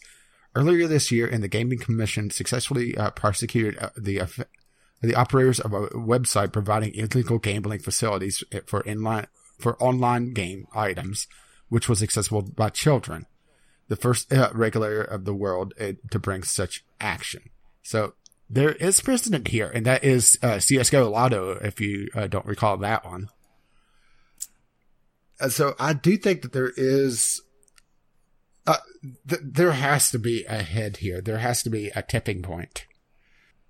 And I'm afraid of where we're going to go from here, because this was my big out. This was this was the base case, this was the best case scenario, in my opinion. It, yeah. Cause, well, because if you get the gambling um, disc- uh, content warning or descriptor for a game, it immediately goes adults only. Yeah. Which, if they did that, then games publishers, you know, one, many, if not most, major retailers don't carry adults-only games. Yeah, so and, you'd lose uh, Walmart, you'd lose Best Buy, you'd uh, probably lose GameStop, you know, uh, uh, those, uh, unless they decide to alter their policies, which that takes time. Right. And then, two, the places that do carry adults-only games, like, most parents don't care about a mature rating, which I don't understand, but... whatever. But when they say adults only, their first thing is like, oh, sex, porn. I don't want my kids to have that because that's terrible. So they would, that would cut out some of their sales as well. And really, you know, it, it would just make it more difficult for kids to get these games, which is one of the big, one of the big worries beyond just it being shitty. But exposing kids to gambling early on can be just as bad and just as addicting as exposing them to alcohol or drugs or um, nicotine at an early age. Yeah, but definitely not caffeine. Nah, caffeine's fine. Just makes them angry. Keeps them up at night. Playing World of Warcraft. Oh, it, this is just a really, really shitty situation. I'm, I'm, I think we're going downhill from here. I hate to say that. But I'm just looking at everything laid out, and I've really thought about this this past week. And I honestly don't think boycotting is going to work here, just with the way that the loot boxes, uh, the loot box system is set up in general. Yeah. The loot box, if you don't know, uh, the loot box system essentially works on the whale mentality, that a small percentage is what funds everything. It's the same thing that mobile games, uh, a lot of free-to-play mobile games run on, is that your average player, if they pay at all, is only going to put in a small amount of money. However, a small percentage of your player base, the whales, will pay the lion's share of your budget. It may just be one percent. It may be half a percent. But if your whales are big enough, they will pay for everything. And loot boxes are the same basic idea. That for every hundred people that, you know, assuming that they even buy one, or even buy one that isn't the free one that they get, you'll have one person that puts in one hundred dollars, two hundred dollars to be able to get the best stuff. I mean, I, I just recall back in my Team Fortress two days, uh, just going on a, a server to uh, play a game, and there'd be someone saying they're opening uh, the crates over and over and over again, and each one of those crates was two bucks fifty, and I'd watch them blow through a hundred bucks worth of stuff, looking for those shiny hats. And I really should have seen that this was going to be a big problem later on in a lot of other games, but I just didn't really consider it at the time. It's just one of those things that, wow, that guy spent a lot of money on a lot of nothing. Yeah. It's depressing. So I found how the E S R B gets money. Oh, you did? How they make... I, I just, yeah. I searched for it a little bit. I didn't uh, spend a lot of time on it because it kept, uh, I kept coming up non-profit, so I just... Yeah, forgot it. Yeah, said forget it and went off on my way. You have to pay to get your game rated. Yeah. I don't know. It doesn't say how much money they charge to, to rate games, but um, every game has to pay to receive an E S R B rating. And in the United States, E S R B rati- ratings are basically mandatory. I mean, technically they're voluntary. You don't have to get your game rated, but, but if you if want you're gonna a, be, a retail store... Right, you have to get your game rated. And there are some places where the E S R B, like I'm just like scrolling through pages, and there are some countries that have mandatory E S R B ratings for every game, which I didn't realize that the E S R B was outside of the United States. Yeah, it's mostly I mean, it in make- the United States, but it is a general rating board. That's why yeah, the E S R B so- was the big one. Uh, PEGI is, uh, I would say, the second one. Yeah, yeah, isn't but, PEGI just Europe? Yeah, I was about to say it's uh, mostly uh, operating in Europe and uh, the U K. Remember, those are separate now. That is true. Also, isn't PEGI in Australia? I, I'm not sure about that one. It doesn't really doesn't really matter all that much. But it looks like you can apply if you're a small enough developer to have the E S R B waive your fee, but you have to apply for it. It's not just a default thing. So... That's I would suspect that that's how they make the lion's share of their money, but I'm also not willing to say no. They definitely don't ever accept anything from devs because I'm a cynic now. Oh no, you've I'll, become me. I mean, I've kind of I've I've become much more cynical, I guess, since we started doing this, and I've gotten older, and Donald Trump became president. Oh. And, uh, well, let's admit it. I've rubbed off on you. I've rubbed off on you more than you have on me. You have. Another point that you made that while I was looking for, I didn't respond to because you were still talking, but you said um, you don't think that boycotts will be able to to stop this. Or I should say boycotts I, of the loot boxes themselves. If there's a big enough boycott of the game itself. But the problem is that uh, it just... Gamers haven't been able to resist long enough to, for a boycott to work. Right. Well, and even like in the Kotaku article, at the very near the very bottom of the article, they're like, well, but in our experience, loot boxes and Shadow of War and Destiny two are easy to ignore. It's like, well... So far. Well, maybe, but by buying the game in the first place, you're basically saying to developers that you're okay with this. And then it's going to be there for forever, trying to tempt you to buy stuff. Yeah, and it's uh, not just that. There, there were countless articles coming out after Shadow of War released talking about how gamers were gaming the system uh, you know, to try to avoid loot boxes. Right. For especially for the very end of the game to get the true ending.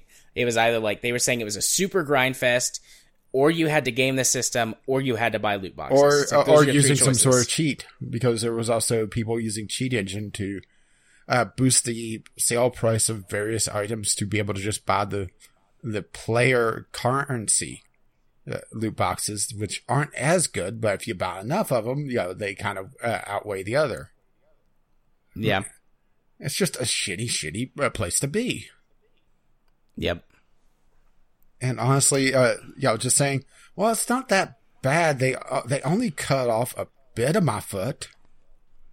Yeah. Right. I don't need those two toes. And then next time you come back, they've taken two more toes. And then they take your big toe. No, not this little piggy. Then you then you can't do any of this little piggy, yeah. Aww. Wee, wee, wee.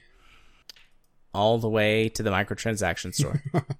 Yeah, don't worry. They'll sell, uh, sell them back to you. But you have to buy them in a loot box. And and, yeah. and if you get the same toe over again, well, you'll get a little bit of currency back to maybe be able to craft the, the other ones. Yep. So are we ready to, to uh, move it, past this section of the discussion to the next uh, section of the discussion? Uh, is there anything else to really hit on this until, well, uh, next week something else pops up? Because that's the other thing, is that every time we thought we've covered everything in this, there's something else that pops up.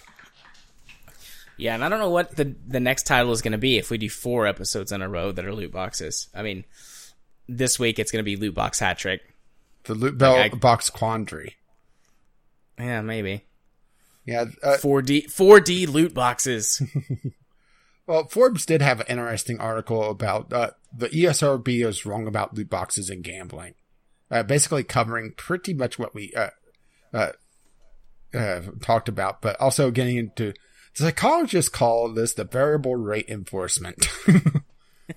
Yep, o- we only, talked about that. Only if we had a psychologist available to talk about. Yeah, if only, if only he had talked about that in the last two weeks. If only. Yeah, well, uh, assuming he wasn't too busy masturbating. It's a way of life, my friend. Yeah, but you're going to get carpal tunnel. Already have that.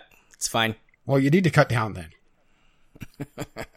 Or at least switch hands. No, th- no thanks.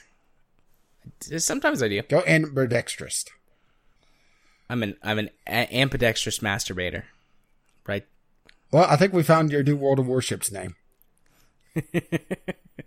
Indeed. So let's let's move on to sort of a a part two or an addendum to this, Electric which is Boogaloo. DICE response to Star Wars Battlefront two loot box fiasco. Yeah, I pulled uh, one Angry Gamers article on this one uh, just because I, I like the name of the site.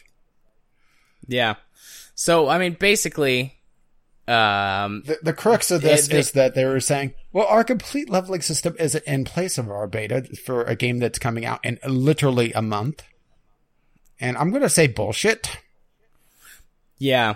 I think what they did, and and he calls this out, one the one angry gamer, is that basically this was kind of like a test bed to see what was going to happen if they did this.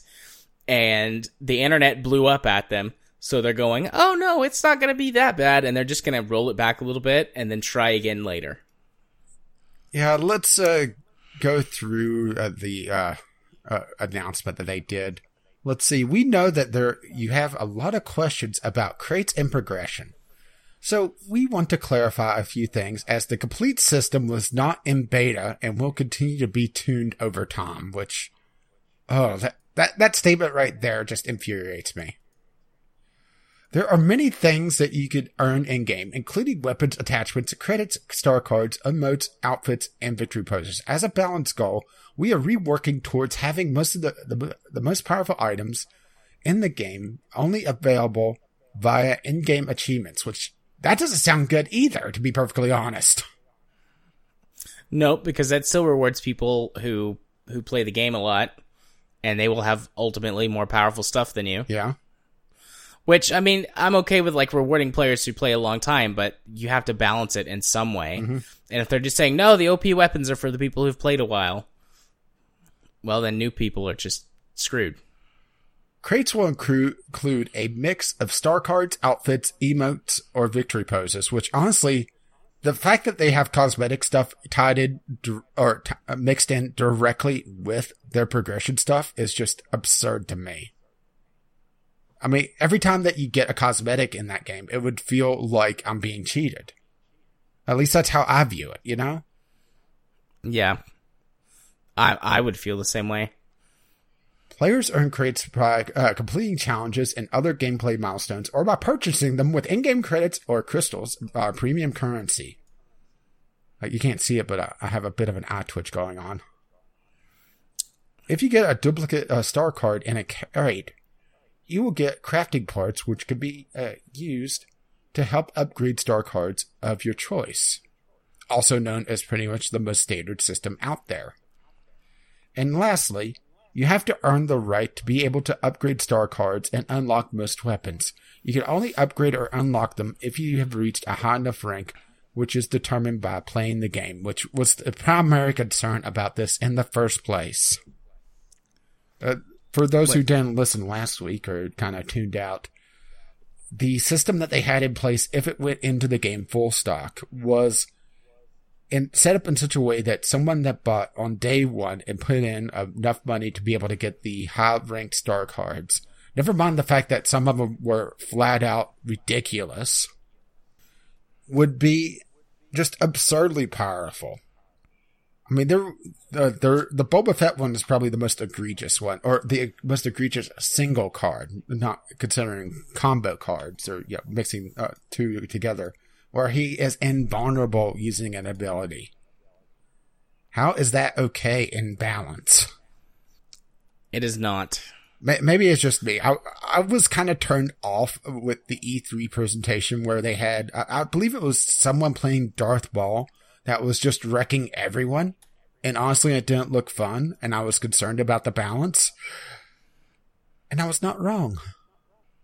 It seems like they have the balance. Uh, they're taking the Hearthstone uh, side of balance that everybody is overpowered. So it's balanced. Assuming that you're able to get the heroes in the first place. Yeah. No. I really don't like the way the triple A gaming is going these days. Me neither.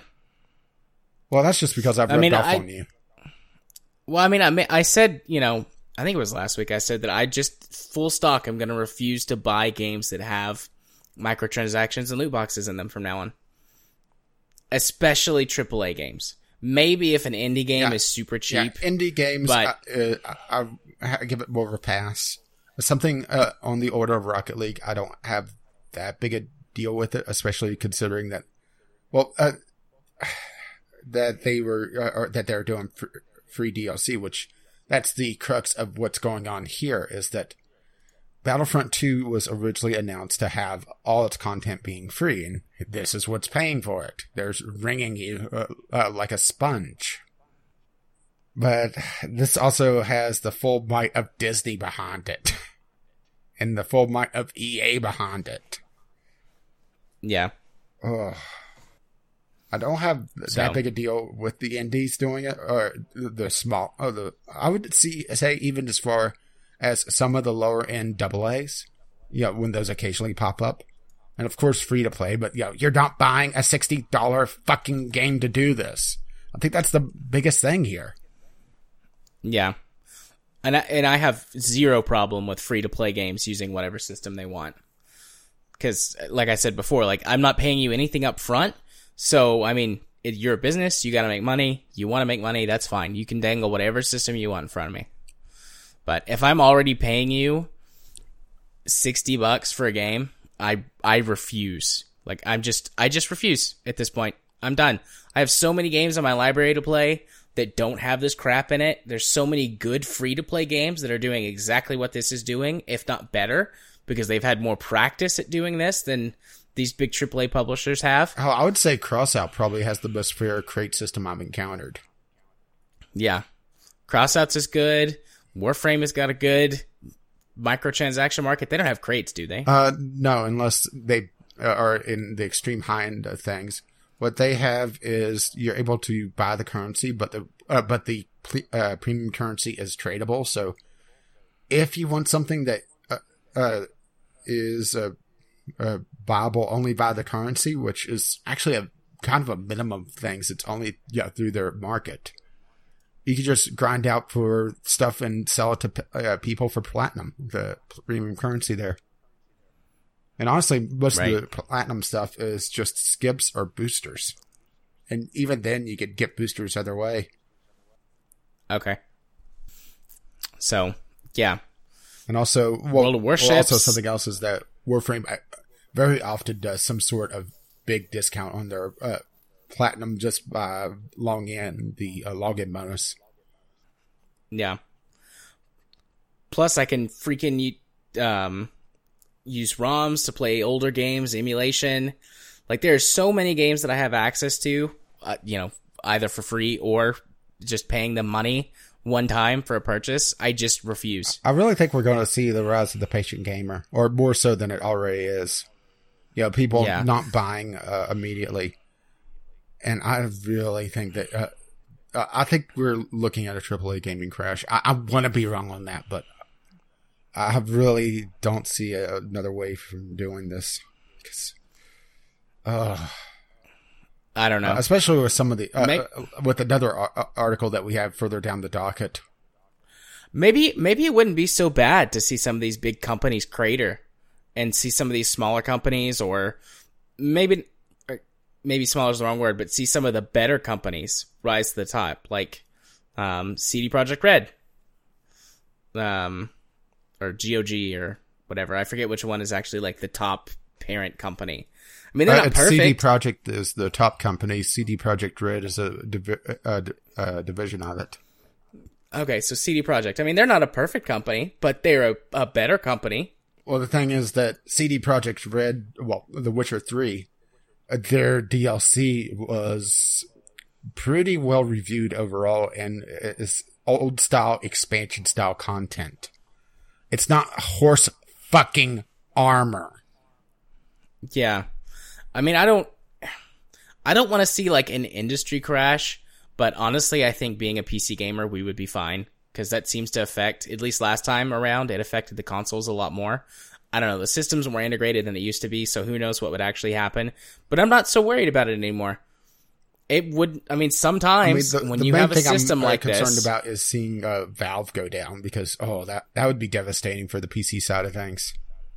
That would be. But, uh, but but Valve is more of a marketplace now, as much as I hate to say that. And they're not really a developer these days, unless you count card games for Dota. Yeah. And I mean, my game library is primarily inside Valve, but it's growing in other places. You know, I, I'm... I've got six hundred and something games in Steam, and probably only, I don't know, two dozen games outside of Steam. But, you know, that's that's continuing to slowly grow over time. So I'm not I'm not even so much worried about if Valve cratered. It would just be extremely inconvenient. It would be. It would be super inconvenient, but, you know, that's okay. I can I can handle it.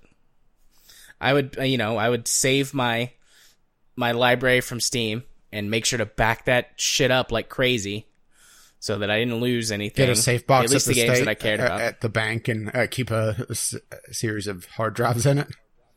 Yeah, I think I've got one of my external drives is dying. I'm not sure which one, but it was making noises at me the other day, and I was like, "Well, that's not good." But I mean, I have, oh, I don't know. A, sh- a shit, a metric shit ton of hard drives around here. So, worst case scenario, I flip open well, the enclosure. Well, if you have a shit ton of drives, what the, the drive. hell are you eating? Oh, wouldn't you like to know? Or maybe you wouldn't like to know. Bad thoughts, bad thoughts. Go back to Jim Sterling's nipples.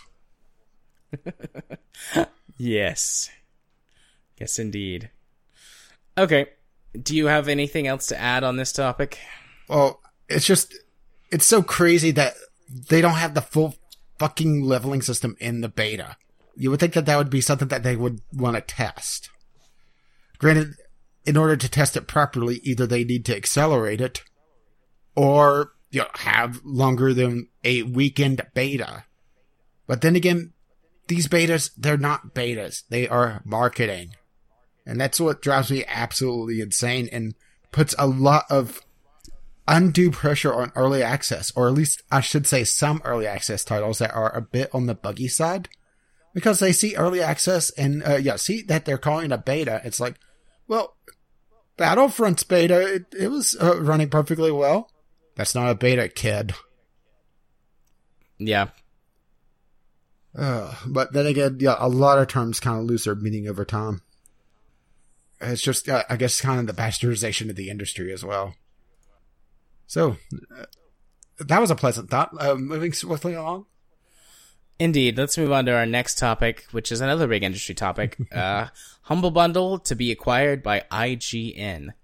Ugh. So, this came out of nowhere. Yeah. Apparently, this deal's been in the works for a long time, yeah, they, they've, but been, they've kept it yeah, quiet. Yeah, they've been really good at keeping this one quiet. And I'm unsure what to think about this. Uh, I'm... Only my biggest thing about this is I'm just seeing such a huge conflict of interest here. Yeah. Um, well, okay. For, I G N. For, yeah. For those who don't know, which would actually be shocking if you don't know I G N at least. I G N is, I would say, one of the major, if not the major, game review sites out there. Yeah. It's one of the big ones. It's one of the old guard. It's been around since the late nineties. Yeah. And Humble Bundle is, well, originally was a charity indie bundle site that's kind of blossomed into its own little storefront, usually selling Steam uh, copies of games, to be perfectly honest. Uh, yeah. And a publishing arm uh, that that makes their own games and uh, publishes them, as well as yep, which... uh, uh, original games for their subscri- uh, game subscription service, which is a blind box of subscription service. Yep, and I didn't learn until I found out about this that Humble Bundle was a was a publisher, because I was like, oh, that's neat. I G N bought Humble Bundle, good for them. And then I was like reading articles and like, and listening, then you see, and I was like, ooh. I was like, oh, I didn't know Humble was a publisher. Well, that sounds like a huge conflict of interest. Yeah, I'm I trying mean, to think if I've uh, got any of their published uh, titles. I think I have a few. Let's see. Uh, I'm uh, not finding it very easily on Steam, which is, they're probably under a different name. But anyway, yeah, that's my big concern is just uh, that conflict of interest there. But we know that gaming journalism is, is just a bastion of journalistic integrity. I mean, I'm not, I have concerns, but I'm not like one hundred percent like, oh my God, this is terrible. Because as far as like these big yeah, game it really depends, sites yeah, and everything goes, it really depends I G N, on how it's split up. Because that's the thing is that usually whenever you see these game sites, it's not one entity. It's different arms working uh, as one. So their uh, advertising department uh, will be independent of the review department, or at least it should be. Yeah. What I was going to say is that I G N has, for the most part, kept its head down over the years. I can't really think of a big I G N scandal or, you know, big issues that they've had with this in the past. They've always just kind of chugged along and done their own thing. And, you know, they've not been perfect, but they're not, you know, Kotaku. They're not Polygon. Yeah. They don't have these reputations for being shit. They're just like, oh, it's, yep, that's I G N. That's them. So that sort of inspires like a little bit of confidence, but even if they handled it perfectly, there's still always going to be that thought in the back of my head from now on, like, is I G N saying that they like this game that Humble published because they actually really liked it, or are they trying to promote it because they'll get some kind of, or, you know, they'll get additional revenue from people buying it? It's hard to say. Plus, if they come in and completely mess with how Humble works, like, obviously I don't know Uh, yeah, I don't yeah, think anybody knows yeah, at this point cl- what the contract negotiations are. Yeah, they claim that uh, Humble is going to be working independently, which may be true for the time being, but for how long?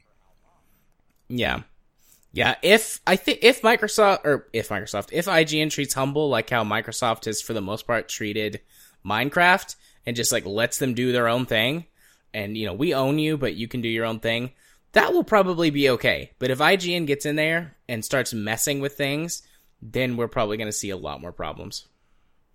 So this isn't necessarily a bad thing, but it's definitely something to be cautious yeah, about and consider from here on out when you go to buy stuff from Humble. Yeah, and it, make, it makes me wonder just how long Humble is going to keep going as it is, because uh, I think that's the big thing is, well, outside of the conflict of interest, of course, is what happens to Humble now.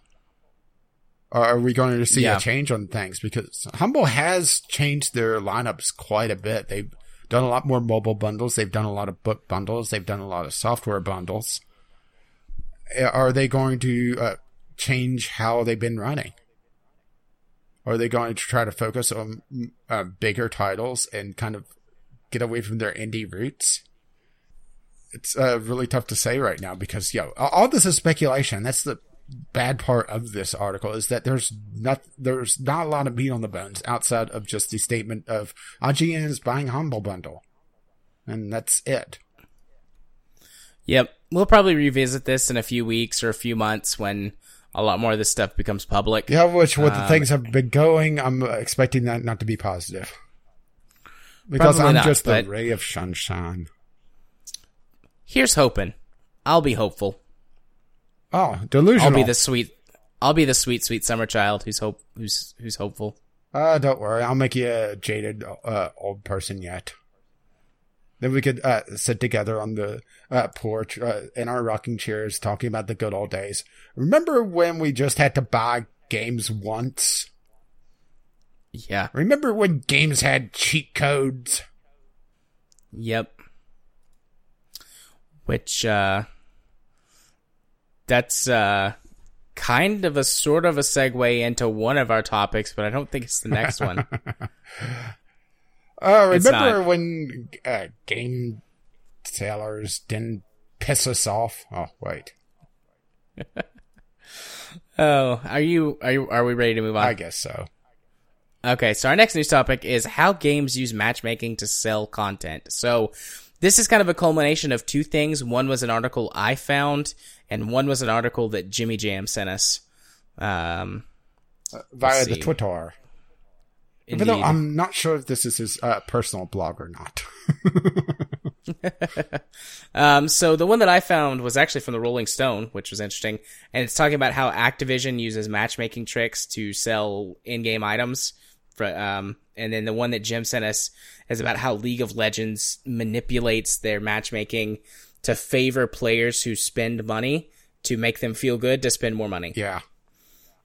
Yeah, which uh, the Rolling Stone article is uh, linking to a patent that was filed back in two thousand fifteen, but uh, recently uh, given uh, that Activision is, oh, I'm just reading through this. It makes me feel so fucking scummy. Yeah, the gist of what they're doing is that they're taking new players um, in in Destiny. Was it Destiny two or was it Destiny one or is it both? Uh, well, it's it said that the technology isn't currently being used in any games. This was uh, something that's on the drawing board. Oh, okay. Uh, it's uh, it's the I, second paragraph. But Activision tells uh, Geek School that the technology is currently not in any games. That's, of course, assuming that you believe this. Well, yeah. I, I hate being so cynical about the truth in uh, video games and uh, from publishers, but oh, damn. But what they're saying that it did, what it's intended to do, let's say, what it allegedly does is it looks at players in matchmaking and tries to match new players with um, players who have spent money, be they good players or older players or whatever, so that the new players would go, oh man, I see that person doing good. And they've got all this cool stuff. And maybe I would be that good if I had all this cool stuff. And also, doesn't it Which, supposed to uh, uh, kind of nudge you towards uh, if you bought a gun to uh, put you in situations where it makes it better? Yeah, yeah. That's the other yeah, insert it. Yeah, that's the other side of it. Is that like if you bought a sniper rifle, it would uh, put you in more maps where that sniper is more relevant. Right. That's what I was gonna say. The matchmaking would try and put you in games where that. that weapon was more relevant. Ugh. I mean, that's just insidious. It's, it is, but that's what, you know, marketing does. They do that with all kinds of stuff in other mediums. And I'm not saying that that gives it a pass, but I'm not surprised to see this. They, you know, just technology makes it now where it's easier to do and a, a bit more subtle. Yeah, maybe I just don't play enough games with matchmaking that I'm just uh, looking at this and uh, feeling so sickened. Yeah. I rem- Jared, right? Remember when we had the server browser and we could just go to our favorite damn server? It, maybe I'm old. But maybe there I'm time, old, but... wasn't there a time when we could just go browse servers for the games that we wanted? And if there wasn't one, we could create one. And the servers were their own little community. Yep. Uh, this is... Uh, this has not been a happy episode, has it? No. For most games, I'm really happy to see a server browser, but Factorio, Factorio's server browser is a nightmare. They still don't have a good handle on how to do multiplayer in that game. Still, the best way to do multiplayer in Factorio is to get something that simulates a LAN and then play via LAN. That's off topic, but what's new for us? So the other article that Jim sent us was this guy uh, played a... Sh- yeah, Greedy Goblin. Sorry. Yeah, he played a shit ton of games and recorded a ton of data and put together a bunch of statistics. Yeah, and, I'll be perfectly honest. I looked at this and saw, yeah, that's a thing. Yeah, it's a really big, in-depth article. The gist of it is that he discovered that matchmaking in League of Legends favors people who spend money by putting them in situations where that they are most likely to do well with the thing that they just spent money on, be it new characters or even like skins for old characters. It tries to put you in situations where that you will do well, which would encourage you to continue playing, which would encourage you to spend more money on other things as like sort of a little a little trick, little psychological trick hidden below the surface, which is also really freaking insidious. But again, something that that marketing and things have been doing for a long time. It's just we now have a I guess a blatant or a way to figure it out. Ugh. But article matchmaking sucks. Yeah, it's it's a really well done, well put together article. I mean, the evidence to some extent is anecdotal because it's only his experience. But I mean, he yeah, played a shit ton of games, and he has like graphs and charts, and you can he has links to all of his data, and you can go look at it yourself. So, I mean, it's anecdotal, but it's pretty in depth, and I wouldn't. I mean, I I believe it. I I believe that that's a thing. He, what he was trying, what he was originally trying to do was to try and find strategies to be able to get higher in the ladder rankings so that he could get to the gold ranks. And he wound up discovering that they manipulate matchmaking to favor players who buy stuff. Yeah, because once you hit a certain point, you start uh, hitting that sort of uh, hell level, and it's tough to get past. And that's what spurred all this. Yep. Oh. So it's not just loot boxes, it's matchmaking. That such, Everything sucks about well. multiplayer gaming sucks. Stick to single-player games, people. Except Shadow of War. Fuck that shit. And and Forza. And probably shouldn't play Mass Effect Andromeda because you're not going to get the end story now. But at least it doesn't have loot crates. Well, I can't say yet because, you know, just uh, the only thing they're doing is the last few multiplayer matches. At least it doesn't have loot crates right now. That's just... Actually, that's not true. It does have loot crates in multi... Fuck! It doesn't have loot crates in single player. But then we've made the argument against that, so fuck, now I'm a, hip- now I'm a hypocrite. Well, you, you bought it before. I did. I bought it a few months ago at this point. Yeah, loot crates, they just make my face tired. Yes, they do. What is that even supposed to mean in that uh, game world? Can, can you explain that to me? You played this game. What the fuck Wait, does that mean? What game?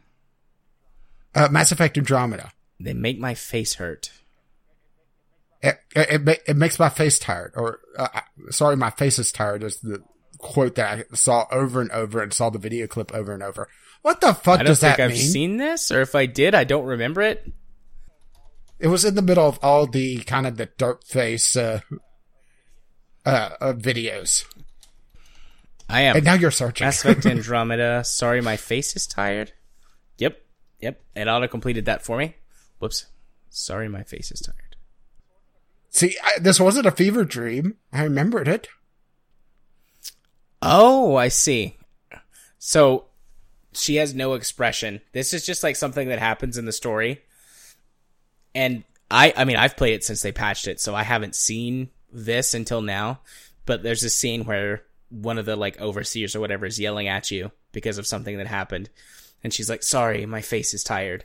And like what I've seen is like she's like really angry and like kind of sad too. I'll bet, I'll bet on the release version, uh, they kind of never... Uh, yeah, she doesn't emote. She just stares blankly at you. Yep. Well, I guess that would mean her face is tired. Her face is seized up. She had one too many bo... Oh, too much Botox. To it. I was literally going there with my sentence, but you beat me to it. Okie dokie. Well, let's move... Well, that was a fun was, doc sequitur. And that was an all right, all right section, too. It wasn't the most depressing, but that's, we kind of humored it up. Anyways, moving on. Oh, it's all right. Well, back to yep, the depressing GameStop part. Ad rubs pre-orders in our faces. So last week, I was on Wednesday or maybe Thursday. GameStop released an ad, and I don't have it pulled up. Do you have it pulled up? Uh, no, and the... Uh... At least when I looked, the Polygon article was up. It was a broken thing because it's linking to Pinterest, and I'm not logged into Pinterest, I think. Which, why would they link it know. to Pinterest? But uh, essentially, it's Derpy Camel. It says, well, and what it says is, sorry, the bonus mission is blocked unless you pre-order Assassin's Creed Origins. And, like, as enthusiasts, we felt that way for a long time, but now GameStop is blatantly saying, hey, fuck you, unless you pre-order this game, you're not going to get something if you don't do that. As opposed to framing them as like, oh, it's a pre-order bonus. If you get it, you'll get something that nobody else has. But now it's like, if you... D- well, fuck you, Commandment yeah. one. But now it's like, well, if you don't get it, if you don't pre-order, then you won't get the thing. And that's, on the one hand, like, I respect... Respect the honesty that they've just been like, fuck it. But on the other hand, it's like, God, like we've known this for forever. It, it's not, it's not just, it's not just the, uh, you know, the phrasing, but also, uh, that camel. Yeah. Uh, if you haven't seen it, go, go search for it because, uh, that, well, I, I was, I was talking to the listeners that there's more than one person, hopefully, uh, listening You're to right. my voice right well, now. Well, I mean, right now in this moment, there's just me listening to you. Uh, uh, no, there yes, isn't. There is. How does time work? Is it linear? Is it is it a series no, no, of tubes? No, it's a big no, it's a big ball of tom, timey-wimey stuff. But I was more talking about the N S A, right. you know, and the F B I and uh, fuck Trump, right? Those guys. Because, you know, uh, we're, we're broadcasting over the internet, so there's someone li- listening in, whether we want to or not. And we're Indeed. completely off topic, which is a first for tonight. And I'm also a compulsive liar. Oh, wait, no, I'm not. Right. Trump. Okay. That's true, you're not. uh, it, it, yeah, I'm not nearly as orange. I'm way too pale. Anyways, I've heard a... a...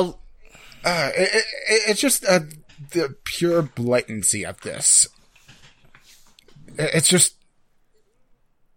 Who thought that this ad was a good idea? Granted, I did not see this ad until after this article. Mostly because I run ad blocker these days. Because ads on the internet is just a vector for a lot of bullshit. Yep. It's not even just, you know, being, oh, well, I don't want to see ads. It, How many times have we uh, seen in the last couple years some malicious ad being a vector for viruses? Too many. But anyways, yeah, I've seen a lot of theories. Like, I don't know if, if fan theory is the right word, but a lot of people being like, oh, I bet it's somebody who's like using this to stick it to the man. And I suppose anything's possible, but I vote like rate the chances of that being true very, very low. Yeah, I take it as someone just lacking all awareness of the culture around yeah. pre-orders and and the anger about this subject. It's not someone sticking it to the man. I think it's just some dumb kid. Yeah. Either I, my my vote is either on someone was just, you know, a group of very unaware people were just like, yeah, this is what it is. That's fine. Or someone was trying to to get some some free P R, some free publicity, because it's been in headlines. I've heard about it on every gaming podcast I listen to this past week. And and we're talking Including about it now. One. So those are my two my two things. Yeah, but see, uh, you know, th- there's one slight difference with us. We have the commandment, thou, thou shalt, shalt not pre-order. pre-order. That is absolutely correct. Uh, and anyone that does gets a spanking. Unless you, it turns you on, then you do not. And that's why uh, Jared doesn't get the yeah, spanking. But I also don't pre-order things. I haven't pre-ordered a game in forever. Years. Yeah, I think the last time I did was Portal two. Mine was more recent than that, but it's been two or three years. Uh, and what was... No, no, no, wait. It would be uh, uh, Binding of Isaac Rebirth. But that was also for my YouTube channel. Gaming with Caffeine Ding. Rage, by the way. Ding. Fries are done. Oh, I'm hungry. Fries would be good. It's been like five hours since I ate. I was, I was, I, I was thinking that you were about to say it's been about nope. five minutes. um. So yeah, GameStop. There's, there's, they're saying fuck you, and I'm saying fuck you right back. And, and now, uh, well, the problem is we can't do this song because I don't have the karaoke version of a fuck, fuck you with an a- anchor. I have never heard that song. Oh, come on. Oh, I've linked well, then it I don't you. remember ever hearing that song. Al- Alstorm. Oh, yes. I think I remember. Oh, trust me. You'll never forget it. Awesome. Need to look into getting a karaoke version of that. I, I think we're going to need it for the award show at the end okay. of the year. Well, let's move on to our next piece of news then. Um, this will be a short one. Doom is coming to the Nintendo Switch, which is neato. It's, it's nice to see Nintendo opening themselves up to a larger audience. I was going to say opening themselves up to more mature games, and uh, that doesn't involve right. a plumber. Well, I mean, that's what I was going for, but I guess more generally speaking. Um, I mean, Doom was on Nintendo before. It was on the, the S N E S. And it's only been how many had, years then? I think there was a, a Doom on N sixty-four too, wasn't there? Yeah, uh, yeah, that's yeah. right. Doom sixty-four. I mean, it, I feel like the Nintendo sixty-four was when they really stopped doing any sort of mature games. There might be some on the GameCube that I don't know about or I'm blanking on. Uh, well, I would uh, say the Wii had a couple. Uh, that sword game. Yeah, remember? And there was what was. Uh, Bayonetta on Wii U. Okay, so they've had a few, but they really... It's more if they could, if they could, uh, you know, stick with this, because Nintendo needs to get away from its nostalgia trip. Uh, hell, we're seeing uh, rumors about both a classic N sixty-four and Game Boy uh, for them to resell in uh, the coming years. They cannot live on nostalgia no, forever. No, eventually all of the people that had uh, Nintendo as their childhood will be grown up and done with it, either through becoming just like aging out of it, not caring anymore, or eventually they'll die. And then the next generation, you know, there will be fewer and fewer. I'm sure there will always be people as long as Nintendo is around. It's like, oh, Nintendo was my childhood. But that number seems to be smaller and smaller all the time. I mean, I don't know any kids, and I mean, I work with and see a lot of kids. I don't know any. Ki- I don't so know you any know kids. kids that have any Nintendo products in their house, except maybe like a three D S.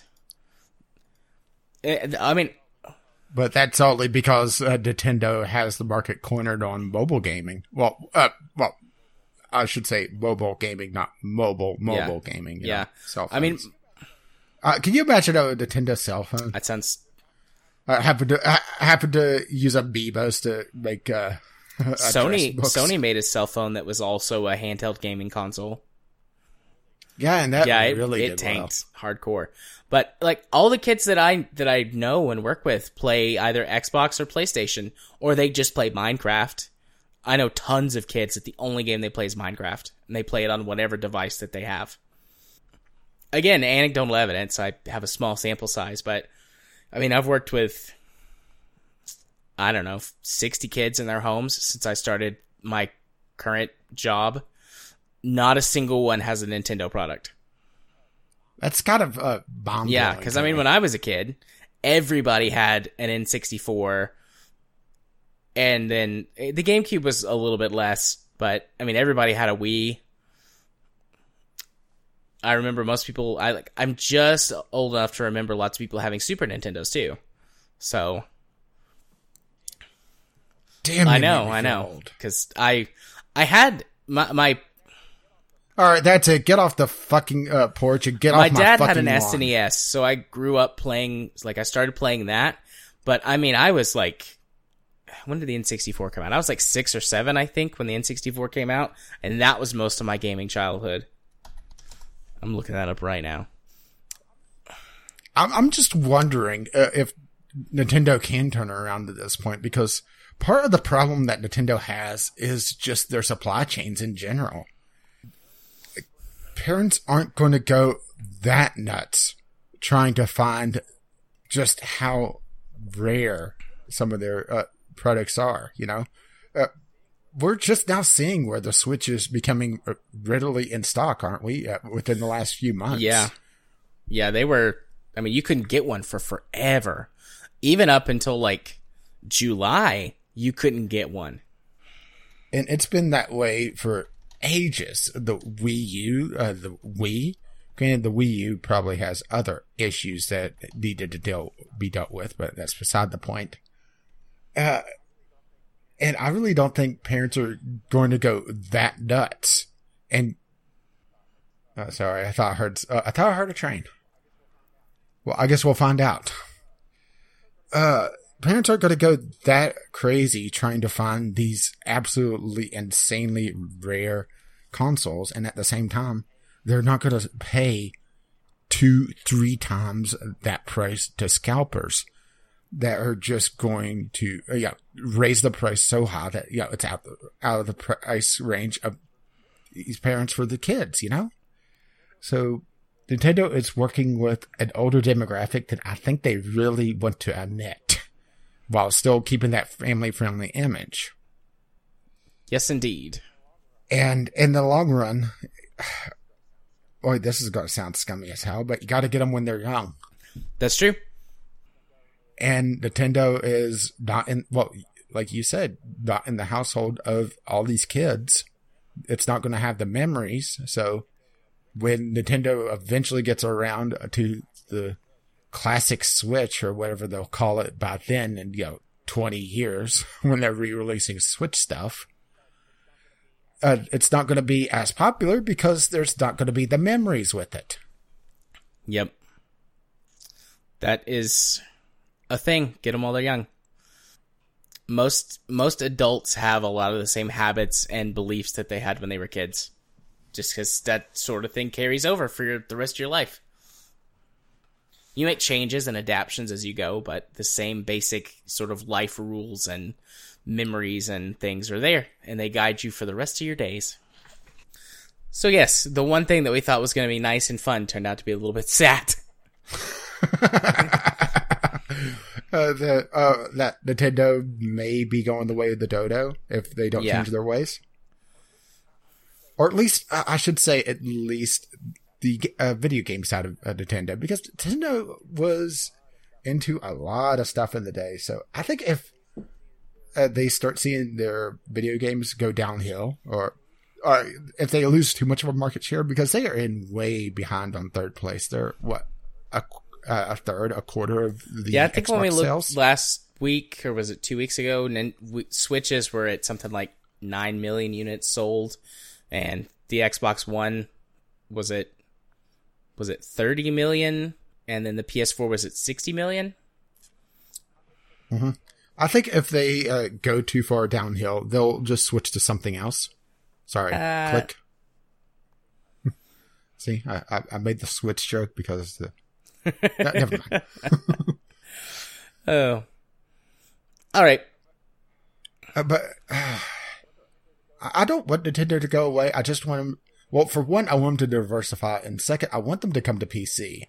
because they do have a lot of really good exclusive titles. But the thing is that that's what really drives their console sales. I don't think that they could do what Microsoft is doing and, you know, be playing both well, sides. Well, Microsoft's the probably the only company that's in a position to do that fully because, I yeah. mean, there are other operating systems out there, but by far, Microsoft has the lion's share of the P C market. Yeah, there, yeah there's other operating systems out there, but if you want a video game, there's one. Yeah, which is Windows. Although, um... Apple's Linux is Linux getting, is getting there. there, and so is Apple's operating system. They're they've gotten probably three quarters to yeah, but the problem is that uh, Apple's operating system, you're not buying the operating system, you're buying that's true. The computer. And most of their computers are shit for gaming. No, no, no, it's stylish. Uh, who says you need things like buttons or you know, switches or gaming processing libraries. Power? RAM, graphics cards. You don't need that stuff. You've got a nice aluminum chassis on your, your laptop there. That has a three thousand dollars price tag. But the guts are only worth five hundred bucks. For five hundred? Wow, you're overstating it. Wah, wah. Okie dokie. Let's move on to our last news topic, which is Electronic Arts closes Dead Space developer Visceral Games. Huh, uh, you know, ending on a positive note, uh, adding another one to the E A to the, the body count. Oh, I, I don't. I, I should say I don't really have a lot of history with Visceral Games, but it's disappointing to see another casualty of E A because damn, I, I, how many is this a lot. now? I'm. I'm heading over to Wikipedia to get Visceral Games uh, uh, game list because I know it's uh, they had uh, Dead Space, of course, uh, the Dead Space trilogy. Uh, they did a uh, an expansion pack for The Sims three. Uh, they did My Sims on Wii uh, and uh, Microsoft uh, Windows. They have, a, or I should say, had a, a very diverse lineup. Uh, some sports games. Oh, they did The Godfather. Uh, the Godfather game on PlayStation three and Wii. And The Simpsons game on the consoles. Uh, that was just what? a little bit of a, a cough I suppressed. It, it, it, it, it, it sounded like you were, uh, you know, you're, you're like, well, they had this. And they had a, they had a couple of things. Yeah, they definitely had a, pre- uh, a pedigree. And they also... We're working on a Star Wars project that's... Oh, the Star Wars project that they are working on uh, is being repurposed in the most B S uh, marketing speak I've seen, well, in the last five minutes. Let's see, where was it in this article? For an unnamed Star Wars game, a leaked email indicates that the game's existing assets will be used as a base for whatever incarnation the game will take. And they were wanting it to shift focus. The focus of the game's narrative uh, will be broadened uh, and will allow for a greater degree of player engagement, such as a game as a service title. Oh, that, that, that makes me feel all warm and sick inside. That's just the sick bubbling up, wow. Ready to come out. Wow, the connection just took a shit. Yay. Okay, it's a bit better now. Uh, it's it's it's reflecting the feelings of this article, I guess. Yes, indeed. Yes, indeed. I mean, I don't have a ton to say. I wasn't the biggest Dead Space fan because I'm not into scary games. Yeah, yeah I haven't. Uh, yeah, I haven't really played Dead Space. I have a couple of them. It's just I haven't played them yet. I was thinking maybe it'd be a game club at some point. Because we do need new spooky games after oh, we God. finish Alan Wake. You're right. All right, folks. After this year, we're we're never making another podcast again. Because I don't want to play. I hate scary games. I'm not a big fan of it. We'll, we'll figure out something. Well, well, there has to be a happy medium between, you know, oogie boogie boogie and, you know, uh, psychological horror. Because uh, the psychological uh, side of things I really like. The only problem is that a lot of horror tends to be gore and right. jump scares. and I don't like those. Me neither. But we're completely Indeed. off topic. Yeah, I just, I mean, it's it's notable. It, it sucks to see another uh, company uh, fall. Let, let, hang on, I, uh, Phil Tom, I need to find uh, the list of developers E A has killed. Okay, I don't know what to fill time with except by talking, because I don't have anything else to say about this topic. Okay, let's see. Well, this isn't a completely up to date. This. Well, this was in two thousand fifteen, okay. All right? Let's see. Maxis, which that yep, one pisses that me off. Uh, Mythic, uh, Dark Age of Camelot. Bullfrog. Origin, uh, for Ultima and Wing Commander. Westwood, uh, Command and Conquer. DreamWorks Interactive, Danger Close, E A Los Angeles, the Medal of Honor series.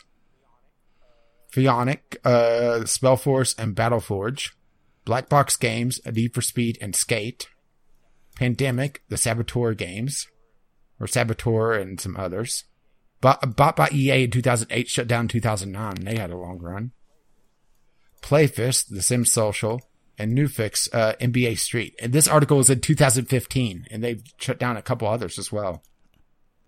Yep. Oh. Basically, if you're bought by E A, your days are numbered. Mm-hmm. Just another body on the pile. Yeah, I'm. I'm trying to. Oh, oh, oh, oh, oh. I, the Wikipedia article may uh, be a little bit better. Let's see. Uh, Kodiak Interactive Studios, uh, American game developer. Does uh, mon- uh Monsters Incorporated, uh, uh, some W C W games. Remember when W C W was a thing? uh, yeah, that, they have such a huge list of dead uh, developers in their wake. It's it's astonishing that people uh, let them get uh, let themselves get bought out by it. But yeah, when you add that many zeros to a uh, uh, paycheck, yep. Right?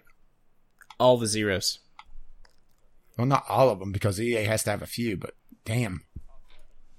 Oh, uh, I love uh, the uh, Tech Raptor article. I didn't scroll down to the uh, comments. They have uh, a list of, or they have victims of E A. uh, Black Box, that's one I didn't mention. Uh, LucasArts. Oh, how could I forget LucasArts? By forgetting it. Oh, of course. Uh, it makes perfect sense. Oh, it's this is depressing. Uh, Indeed, move let's along? move along to our community corner, which I put together that list of community asked questions, so that will keep community corner going for a couple of three more weeks, probably, if no one else. Yeah, before we pull, before we go E A and kill it. Well, it won't be dead forever, like we said. If someone sends in content, we will of course bring it up that week. And sending community questions is yeah, a good I, way to do that. You can send them to me on Steam. You can send them to us on Twitter. You can email them. Ask us anything you want. Yeah, that is VGLpodcast at gmail dot com or VGLpodcast on Twitter. I am um, going over to Twitter right now to make sure that there's nothing new over there. And just to see what mentions we have. I mean, there's... I shouldn't say nothing consequential, but there's, you know, things like Kyle uh, tweeting live from I seventy-five. You know, that sort of thing. You know, just uh, little things. Right. But just wanted to make sure that there was nothing new. So, uh, what is our yes, question? So we're going to do two this week. The first question is, what are some other podcasts you listen to, gaming and non-gaming? So we've talked about this a couple of times, and we mentioned Co-Optional and Podquisition and a couple other podcasts on, I guess, a regular basis. Yeah, I don't listen to Podquisi- Podquisition. I do. Maybe I should. I need to go through and clear out some of the stuff because I, I have Boosters to Space Tape still on my podcatcher. Yeah. yeah. Um, but so, uh, I mean, we both listen to Co-Optional. I listen to Podquisition. Mm-hmm. What's a couple of the other really common yeah, ones we to, do before we get into our list of others? Well, I listen to I listen to yep, Creating Career Bar. We've talked about them multiple times before. Uh, I listened to the one P versus two P podcast. Kyle sent them a tweet uh, a couple of episodes back. Yeah, I feel bad about our little crossover with that. Uh, his connection was just terrible, so I kept talking over him. Yeah. Yeah, well, because there, there there would be this long silence, and I would start, it's like, oh, well, he finished his point, and I started talking, and oh, he was still talking, and it was dropping his packets. Maybe we could do a, a Christmas special with them or something. I don't know. I've been meaning to ask again if they wanted to do another episode. I just haven't. Uh, any other super common ones before we do our, our lists of other ones? Um, uh, I'll, well, uh, Co-Optional and Craig Crowbar were the two gaming ones I grabbed out of my list. I just, I kind of grabbed my big ones I listened to and not really uh, go through my entire list. Okay, well, yeah, I wasn't going to go through my entire list because I have twenty-something podcasts that I'm subscribed to on Podcast Addict. Well, I would also have to try to figure out, uh, you know, just which ones are still alive, because typically I just, if uh, I have it set up, I'll just leave it and download once every three or four weeks, uh, get a, a couple of days worth of audio and, you know, listen to it over the course of, you know, two or yeah. three weeks. Then rinse and repeat, and I don't really prune out, you know, oh, well, this one hasn't updated since twenty fourteen. Yeah, see, I do that on a regular basis. And even podcasts that are, like, dead, if the content is the right kind of content, I'll just listen to the whole thing and then, then remove it. But... Well, some of them, I only listen to certain episodes. Like, In Our Time, I'll only listen to to it if there's a uh, a subject that interests me, and that's kind of rare. Yeah. Uh, the, uh, it's a B B C uh, podcast. And uh, they do a lot of history and a lot of very niche topics, and I don't listen to a lot of it, but when I do listen to it, you know, it's really interesting. That's why I keep it around. Right. Okay, so do you want to take turns, or do you want to do your list, and then I'll do my list? Uh, sure. I'm, well, I'm down to five since we cut out uh, my two gaming ones okay. I've grabbed. Um. All right, well, uh, listen to the Anime Anonymous podcast. Anime Addicts Anonymous podcast. Speak well, I do not. Uh, it's a, my primary anime podcast. Uh, a, a lot of the anime podcasts have a lot of bullshit in them, and that's not to say this one doesn't either, but it's the least amount, if that makes any sense. Maybe? Uh, gr- granted, sometimes they... Well, let's put it this way. One of their specials, they made muffins on the air. Oh, okay. That's what I'm talking about. And things like that, I skip.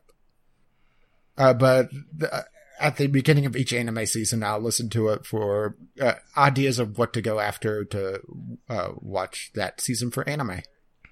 And they're usually fairly good at uh, picking out what shows are good and what shows aren't, even though sometimes I disagree with them on what I prefer in my shows. Right. But overall, not bad. Okay. Um, one that I just recently started listening to is called Divided States of Women. So this is a podcast that is, it's pretty new. They've only got like five or six episodes right now, but they talk about issues in, in the world, just like, you know, random stuff that we talk about here, like politics and, um, various like, uh, news topics and things, and just talk about them from the female perspective. And I find that really fascinating and interesting. Like, I consider myself to be more knowledgeable or like more in tune than the average man with the female perspective as a combination of what I do and also like my education that I had to, to go through to be able to do what I do. But I'm obviously don't have the perspective of even like the average woman. And these are like two very different women. One of them is uh, a black lady, and the other one is a white lady, and they have different education levels and different political views. And they get into some really interesting discussions. I don't always agree with everything that they say, but it's just a, a nice different perspective on what's going on in the world.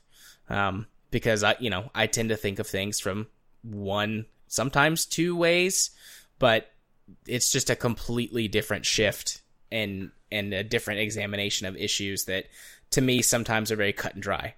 It's like, oh, hey, this is completely different for women. Like, obviously it would be, but you just don't think about it. So it was, it, it's like a combination of like a perspective shift and challenge for me. And then also like trying to challenge some of my preconceived notions so that I can just be a better person. All right. Well, I guess that means I'm up next. Uh, I noticed that all my other ones are at least somewhat story related. So that's probably a, a little bit my uh, leaning is various short stories or various uh, nonfiction stories even though one of these is not that.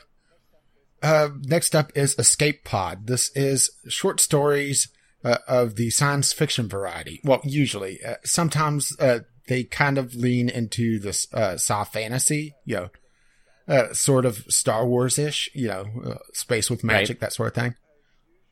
Uh, usually pretty short stories, uh, uh, completely episodic. You know, you could dive in and uh, listen to uh, a story and you know, be done with it.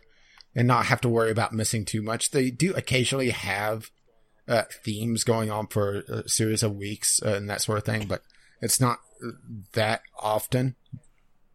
And I, I struggle to even think of the last time that they did an episode uh, or yeah, a multi-part story. So yeah, it's something that you don't have to worry about too much. Uh, they sometimes have audio issues where there's someone that reading the story that just doesn't emote or has a very bad mic, and that's usually a one-off, and they'll get rid of that uh, that narrator pretty quickly. It's just sometimes you just get a bad episode though, and sometimes the stories just don't click. But that's the problem of having these episodic stories. Just sometimes they just don't work out for you. Right. Uh, okay, my next one is called There and Back Again.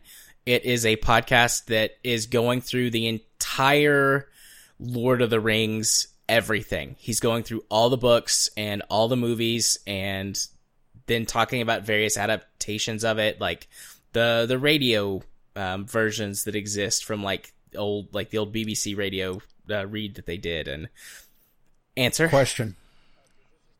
Uh, does this include Leonard Nimoy's uh, song? Uh, he's mentioned it.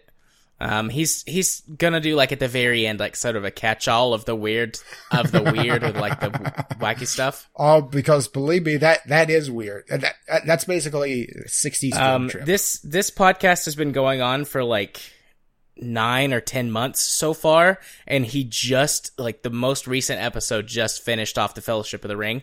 So he's done the Hobbit and he's done the Fellowship of the Ring and he's done a couple of like Q and A episodes. Um, So it's a very in-depth analysis uh, and not not exactly review, but just analysis and um, on many different levels. So this guy is a like he writes stories for a living and is an English professor. So it's a combination of like just going through the material and examining it from uh, both like an English, like a grammatical, like okay, here's what this word actually says and means. And, you know, we kind of take it to mean this way in modern times. So when it was written, it actually probably meant this. And then also it's going through and examining the story beats and the elements and themes and things like that. It's fascinating. Plus, he's got, um, he's British. Uh, he's got a very light British accent. He's lived in the States for like twenty-five years, twenty or twenty-five years. But it's just enough, and and he also, whenever he reads bits, he does voices for all the characters. It's great.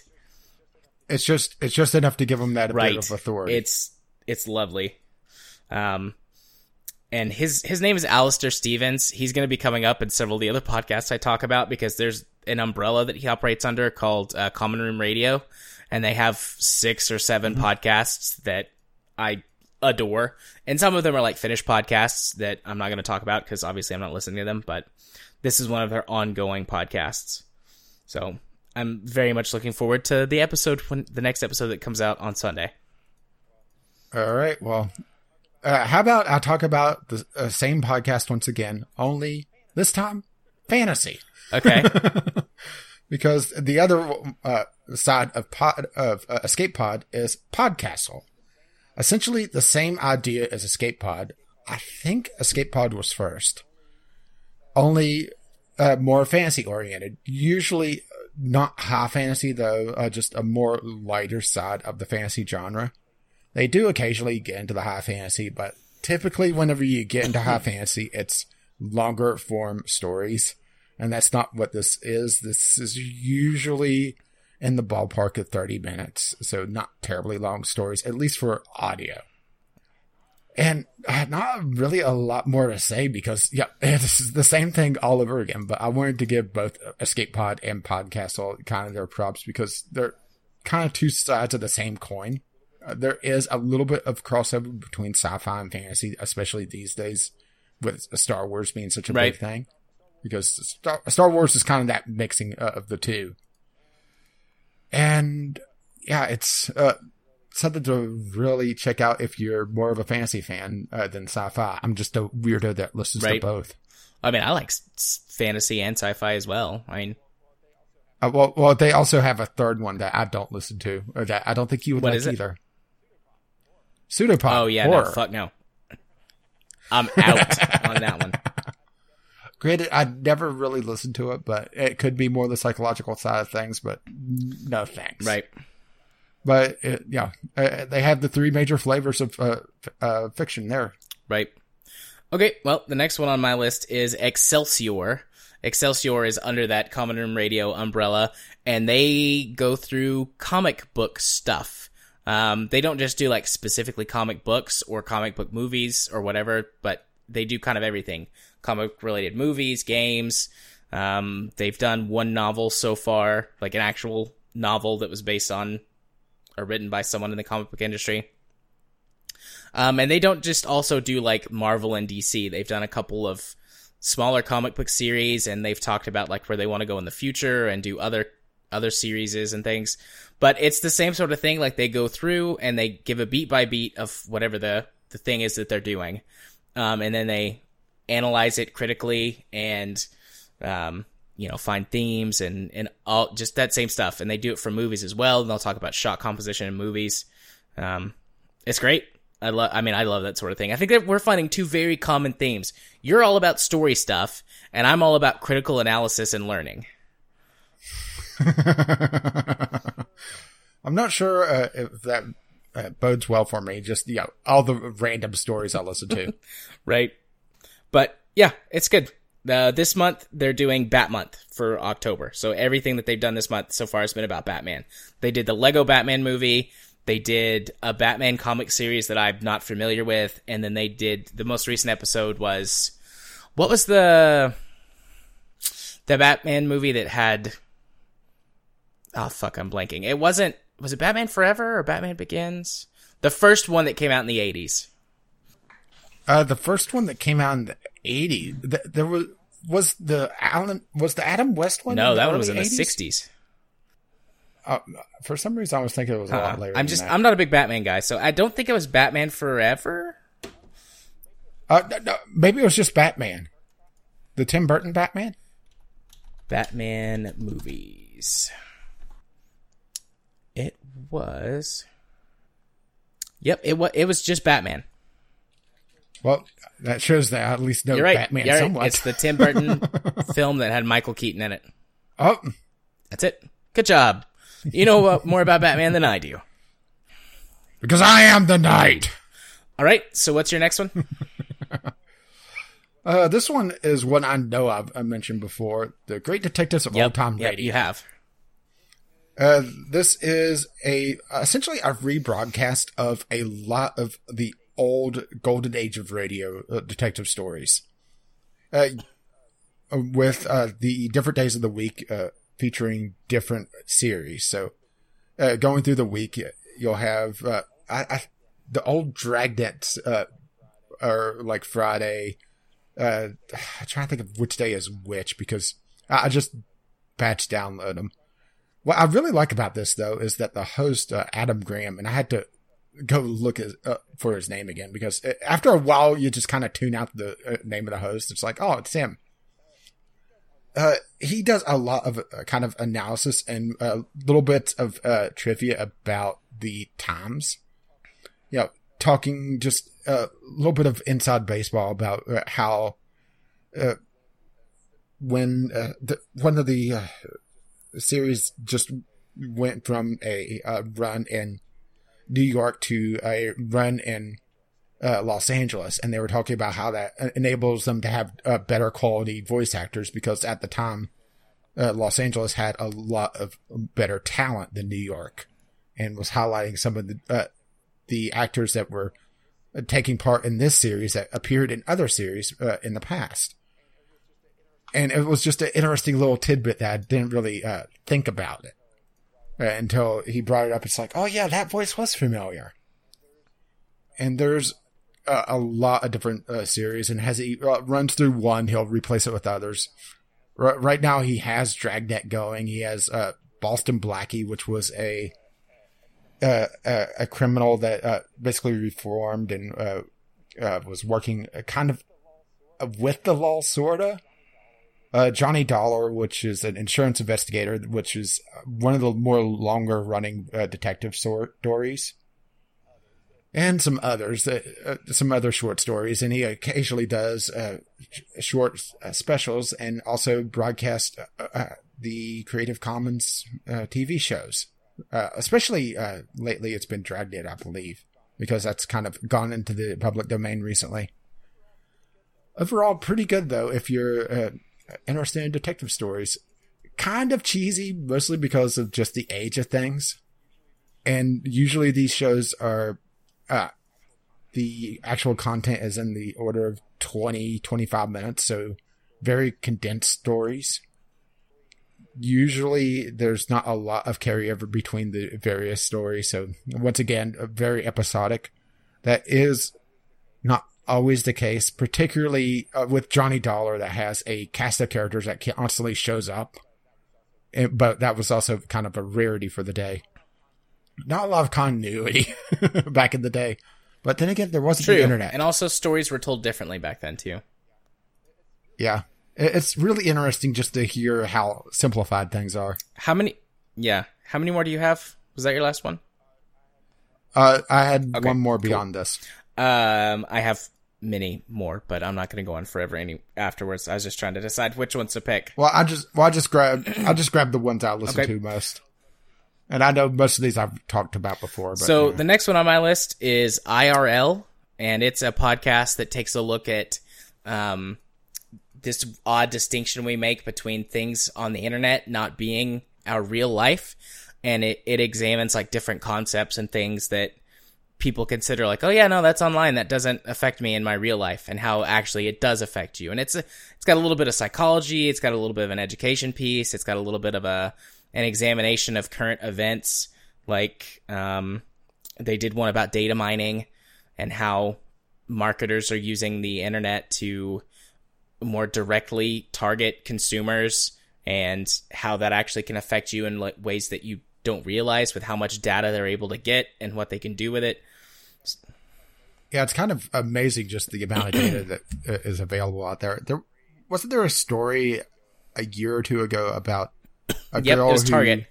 They figured uh, out she was uh, yeah, pregnant yeah, and Target. sent pregnancy stuff to her family, and she hadn't told her parents yet, and her daddy got all mad and like wrote a big letter and everything, and they were about to apologize, and she was like, actually, I am pregnant. Did they ever say exactly how they figured yeah, it out? Yeah, I don't remember exactly. It had to do with, like, the amount of, like, the type of products that she bought, and she bought enough that correlated with, like, this person has a high likelihood of being pregnant. And so they just, like, sent her an, a flyer with pregnancy, you know, related coupons and things in it. Just yeah. insane, huh? So, yeah, I mean, this is just, like, an educational type podcast. All right, well, my last one, uh, guess what? It's another story podcast. Uh, but this one's nonfiction. This is called The Truth. Okay. Uh, this has a lot of uh, various storytellers that are uh, share their life experience. It, it's really a kind of a, a grab bag of um, well, of various sto- stories and various yeah things that happen. Okay. Uh, not, uh, not, uh, not a lot. Once again, to say about it, it's just oh, and well, the tr- there's uh, two uh, podcasts that are very similar: The Truth and The Moth. The Moth is all nonfiction. The Truth occasionally is uh, a mixture. So it's one of those things that I, I kind of got my podcast mixed up there. But oh, I I need, probably need to cut back on the story podcast. Hey, if that's what you like, that's what you like. Okay. Uh, which is, uh, this is also the reason why one of the other viewer questions uh, couldn't really answer that well, because all my uh, reading is uh, audio. Right. My Mine too, for the most part. Yeah, maybe not so much here lately in the last few months, but yeah, yeah. The truth is more period. Uh, I'll, I'll give highlights on both of these. The, the truth is uh, more periodic, uh, longer form stories uh, with a uh, once again an episodic uh, focus. Uh, the Moth is nonfiction storytellers uh, uh, at various events uh, share their life experience, and it could range from just very sad, uh, depressing stories to very upbeat and everything in between. Right. Okay. Yeah, sorry. I got kind of, uh, got kind of mixed up there. I thought I grabbed one, but I grabbed That's the other. That's fine. Um, I've got two more that I want to highlight. Uh, I have, I'm currently subscribed right. to twenty-six podcasts, so I, I'm just going to pick two more that are like up there on the top of my list. Like all the ones that I've listed, every time they have a new episode that comes out, it it shoots to the top of my my queue, or you know. Yeah, the problem is that I have a a, a lot of uh, dead feeds, so I have to sort through mine, and also the ones that I do listen to, like the the co-optional. That's as long as right. we are. Um. So the next one that I want to highlight is uh, the Sincast podcast, which is done by the CinemaSins guys. Um, so mm-hmm. this the Sincast gets a lot more in depth about movies. The their everything wrong with videos are somewhat critical, but a lot of that stuff is for comedy. But on the Sincast, they will go through and really analyze movies and directors and writers and film styles. Like these dudes know a lot about film. Um, Recently, they had a like a ranking where that they went through and like d- they didn't really rank, but they like compared movies and came up with what they thought was like the list of best movies of all time. And it took them like three months to do because they spent so much time like analyzing these movies. I've learned a lot about film and film history from listening to this podcast, uh, but it's also pretty funny too. I mean, they are genuinely funny guys, so their personalities shine through as well. So you're learning and having a good time doing it. Currently, right now, they're um, doing this thing they're calling the Mount Rushmores, and they're picking like the who they think are the best whoever's from a bunch of different categories. And so far, they've done directors and actors and writers and composers. Um, and they plan on doing like actresses and then like movie stars, like kind of your big figureheads, not necessarily people who are great actors, but become have become super famous uh, for a couple. So a lot of movie history and knowledge in there on top of things like reviews of current movies and a bit of humor from their personalities. So it's it's good. I really enjoy it. Um, and then the other one that I want to point out that is a complete departure from everything that I've talked about, but shows like I also listen to things that are fun and not just educational, is a Disney Villain Deathmatch, which is okay. uh, under, again, the Common Room Radio head. And they, they did one for called Disney Princess Deathmatch too, but that podcast is done. Uh, and what they do is every week they take two Disney villains and they enter a ring and one Disney villain leaves. And they talk about a bunch of different criteria for what makes a Disney villain, um, a Disney villain and why they would win. And it's not just a straight up power thing, because obviously there's a couple of Disney villains like Jafar that at one point he just becomes like God whenever he gets the genie power. And also, yeah, in a itty bitty little bit yeah. place. And then Ursula has like, you know, ocean magic and is evil, and you know there's a few other things, and they try to not wait wait yeah. wait wait she was evil. Yeah, surprise surprise she was evil. Um you mean she had that badass song yeah. and was evil? Uh but they try to to find other categories to also rank them in to give some of the like just objectively weaker Disney villains uh, a chance. So it's it's pretty good. Um they're in the last I think two episodes, uh and they've They've done some pretty interesting ones. I was really sad that Syndrome didn't make it farther, but he fought Jafar, and they're like, I mean, basically these guys are terrible, and we have to decide this on power rating. And it comes down to like magic versus technology, and as far as we know, uh, Jafar has infinite power, and Syndrome doesn't. And I was. Besides, all you had to do is get him monologuing. But it's it's a really fun podcast. Um, they bring on guests every now and then, although it's all people from like their umbrella. So if you're not familiar with their other works, you wouldn't know who these guests are, but I am. So I appreciate it. Yeah, and sorry, but uh, this entire time I'm uh, listening, uh, I'm thinking of Poor Unfortunate Souls, the heavy metal cover of it. And I just Thanks. linked it to you. So was, go ahead and listen say, to that. Do I have to listen to that now, or do I listen to it later? Uh, your choice. I'll listen to it later. Um, Otherwise, you won't. I will. I opened it, and then I paused it. I'll listen to it later. So, yeah, those are the my top several podcasts right now. But, I mean, I've got a bunch of others on here. Well, I've been uh, pruning as well. I realize I didn't really sell mine all that well, but most of mine are story-driven, and it's really, if you're into that sort of thing, you know, it's great for you. Otherwise, I mean, you sold me on Anime Addicts Anonymous. I subscribe to that. I mean, granted, sometimes they, you know, have their weird uh, weirdness, but... Overall, it's yeah. pretty good. I've never found an anime podcast that I like because but there's th- too much bullshit even for me in most of them. But if you like it, then that must yeah, mean it's not I'm, all bullshit. Th- yeah, that's...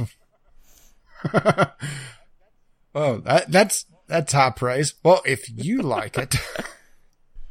Well, I've successfully cut about a dozen shows off my uh, list, which is... Also, saddening. When it comes to podcasts, I've tried a bunch of different psychology podcasts, but I can't stand listening to psychology podcasts. I mean, there, there's, like, nothing wrong with any of the shows I've ever listened to. It's just, like, one of those things. It's like, well, fuck. Well, how about how about I give you one bonus one since I did all story podcast, or except for anime podcast. Okay. Uh, James, o- James O'Brien's Mystery Hour. Okay. This is a podcast from a uh, British, uh, uh, well, broadcaster. It's not the B B C, though. Uh Uh, of one of their radio programs where it's a call-in show where people ask questions and get answers. They call in with uh, something that's been bugging them about uh, their life. And then other people have to call in and answer that. Okay. Uh, some uh, sometimes it's a, gets a little strange, and there's uh, rules. For one, you have to have uh, personal knowledge of this. You can't look it up. Which means that you get some people that are very specialized call, calling in for rather mundane stuff. And they actually have several professors that call in from various uh, uh, universities near there to answer some uh, stuff about uh, evolution or space or that sort of thing. But then uh, they have uh, weird things like uh, the highlight uh, question for one of the episodes I'm looking at on my list is, how did the Chinese run a library? Okay. No, uh, as in the Chinese uh, uh, language, it's a completely different system than ours. So how does their uh, uh, libraries What is this show operate? Called again? Uh, Mystery Hour. Mystery Hour. Uh, uh, James O'Brien's Mystery Hour is the uh, uh, listing I have on uh, G-Potter. Or let's see, how thick does a, a plane of glass have to be before you cannot see through it? Okay. Yeah, some odd questions, but once you start thinking about it, it's, huh. All right, there's two different feeds here or, that Podcast Addict is bringing up. Yeah, the one I have actually hasn't updated in a couple weeks. They may have a week off, though. I'll have to look to see if uh, they've uh, uh, changed feeds on me. Uh, I could just uh, hang on podcast settings. I'll just send you my link. I see if I can find it on here. Uh, it's fr- run from okay, L B C. Okay, that one's though. On here. I just subscribed to that one. All right. Yeah, it's a it's a weird show, but it's one of those ones that you listen to once, and either you absolutely hate it or absolutely love it. And there's going to be this no sounds between. Really interesting. I'm going to check it out. Hopefully, I like it. I need I need a good backlog podcast. I've gotten through all of my backlog podcasts that I still care about, um, and I'm now one hundred percent caught up. And I have like, well, I mean, I have twenty-six podcasts that are going right now. So they, I get through twenty-six episodes of a week, and that's including like co-optional. That's how much time I spend driving. Yeah, this one uh, only updates weekly. It hasn't updated in a while, but like I said, they may be having some weeks off. I hope it hasn't ended, because that that would be sad. I, I used to listen to Car Talk on podcast when that was still yeah. running. I did too. Many, many years ago. All right. Yeah, it's kind of uh, harsh in hindsight. You know, it turns out there was a good reason why I couldn't remember yeah. the puzzler. And we're sad again. Yep. Uh, it looks like my feed may be, uh, they may have changed the feeds, because I'm, I went to a different site and it's showing there's one from last week. So yeah, I'm going to have to change my feeds on that. Uh, remind okay. me later. All right. So you ready to do our second question? Uh, do we want to? How, at this point? How long have we been recording? We're at oh, the shoot. three hour mark. No, let's save asking. that one. I'm I'm look I'm looking at my timer, uh, two fifty nine twenty. Now let's save that one. Oh, I didn't even realize what time it was. It's one twenty, or one eighteen if you want to be technical. Which is uh yeah the best kind of correct. Oh wait. Yep. Okay. Well, let's move on from this then. To you said we didn't have any tweets really, like a couple of small things. No. Um. Discovery queue? I think Okey-dokey. so. Go for the theme song. And also, I should probably pull up my Discovery queue. Yeah, that probably would make things a little bit easier. And I got something that looks interesting right off the bat. This looks like a kind of a turn-based, well, turn-based uh, total war game uh, uh, set in uh, Roman times. Okay. And there you go. There's the link. Field of Glory two. I'm just looking at this and I'm thinking, wow, th- this looks so uh, uh, uh, Roman uh, Total War. Then I saw it was uh, turn-based, which is not a bad thing. It definitely doesn't have uh, the graphical fidelity of Total War, but that's not a downside. It looks sort of a cross between uh, Civ-style units, really. You know, that...